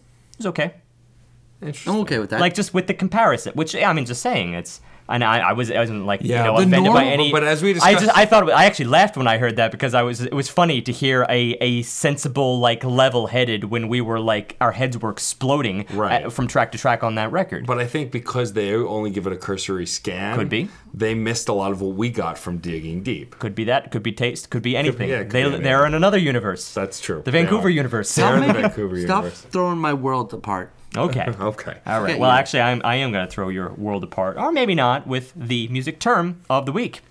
Uh, this one I thought I'd try for a little bit of an easy one, but it's actually uh, it's both a music notation symbol and it's also the name for the performance direction as well as the name for the symbol itself. And I've definitely mentioned this on the podcast before, so maybe I won't be throwing your world upside down. But because whether we've whether we know the name of this thing or not, you've all heard it. We hear performers do it all the time, and I usually mention its name alongside its definition for the sake of building the vocab of anyone listening. And today I'm formalizing. It's time to see if you guys remember what a fermata is. That's louder. No. Yeah, it's louder. It's the No. F symbol, isn't it? No, no, that's that's forte. Ah, damn it. I got those confused. Actually, no. Sounds Side like note, a I saw a Forte breakfast food. listing of 27 Fortes. Fermata. 27 Only be Fortes. purchased in Roma. 27 Fortes. That someone dies playing that. I can imagine. Yeah, you, you can be amplifying. Remember, these aren't like fixed symbols. If you if your idea of very very very loud is just ah, then well you're a weirdo. But that's possible. Yeah, it's very but possible. 27 Fortes All written right, in actual I- I'll notation. bite. I Anyway, can't Fermata- You it don't know. Fermata. It means to pause on the given note or rest. Ah, okay. And, and the symbol, by the way, looks kind of like a bird's eye, hovering above the note in the sheet music. It's a dot with a semicircle enclosing it from the top. It looks sort of like an eyelid. And the word is from the Italian fermare, meaning to stop. But you don't actually stop playing. Instead, you stop counting. And you simply hold the note, or perhaps even the rest, for an unspecified length of time. And that's key because how long you hold it is left entirely up to performer's discretion, interrupting your inner metronome with a moment of suspense. So, depending on the piece of music, you can take that as subtle as just being barely longer than the beat itself or spectacularly overblown, like the familiar stereotype of the soprano at the end of the opera, like holding, Holding the note, shattering glass, and after Yeah. five minutes, it's like, why has this woman not passed out? Yes. That is impossible. How can you do air for five minutes? That's like wrong. you can't actually like the vocal cords in the way to breathe. Well, that's in why and it's performer's discretion, because likely if she's uh, getting to the point where she's going to pass out, she'll have the sensibility to. Let go of the note. Like I don't her know. note. I don't But know. yeah, I it's- wouldn't. It's performer's discretion if you're a soloist, but it's conductor's discretion if you're in an orchestra.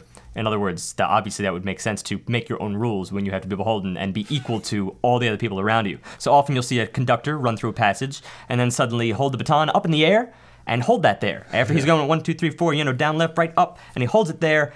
And that way, everyone knows to hold the same note as the baton is in the air, drumming up the suspense as the performers wait with bated breath for the conductor to jump right back into the piece and return to a more fixed rhythm. Or perhaps not, because, like I said, it's common to find these fermatas at the ends of pieces, uh, the very last note held for dramatic effect. All eyes on the conductor, hold, hold, hold, hold, hold, until he lets the baton down, and it's over. like dun, dun, dun, dun. Da, da, da. Yeah, each one of those could theoretically be fermata, fermata, fermata, fermata in a row. Uh, but if you do need an example of one at the beginning of a piece, look no further than Beethoven's Fifth. Da da da da. oh yeah, sure, of course. That's a format. Da, da, da, that's a really? You can hold it for as long as you want? Yeah, you know why? That's why you hear such incredible variance in the media over the interpretation and the length of that specific note. Because if you were to just play that straight and you were to ignore the fermata, then you'd have a much more rigid sounding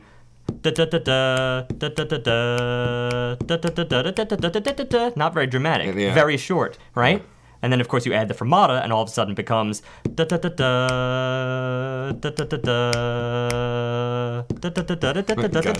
See, I stopped the metronome. The metronome all of a sudden doesn't exist.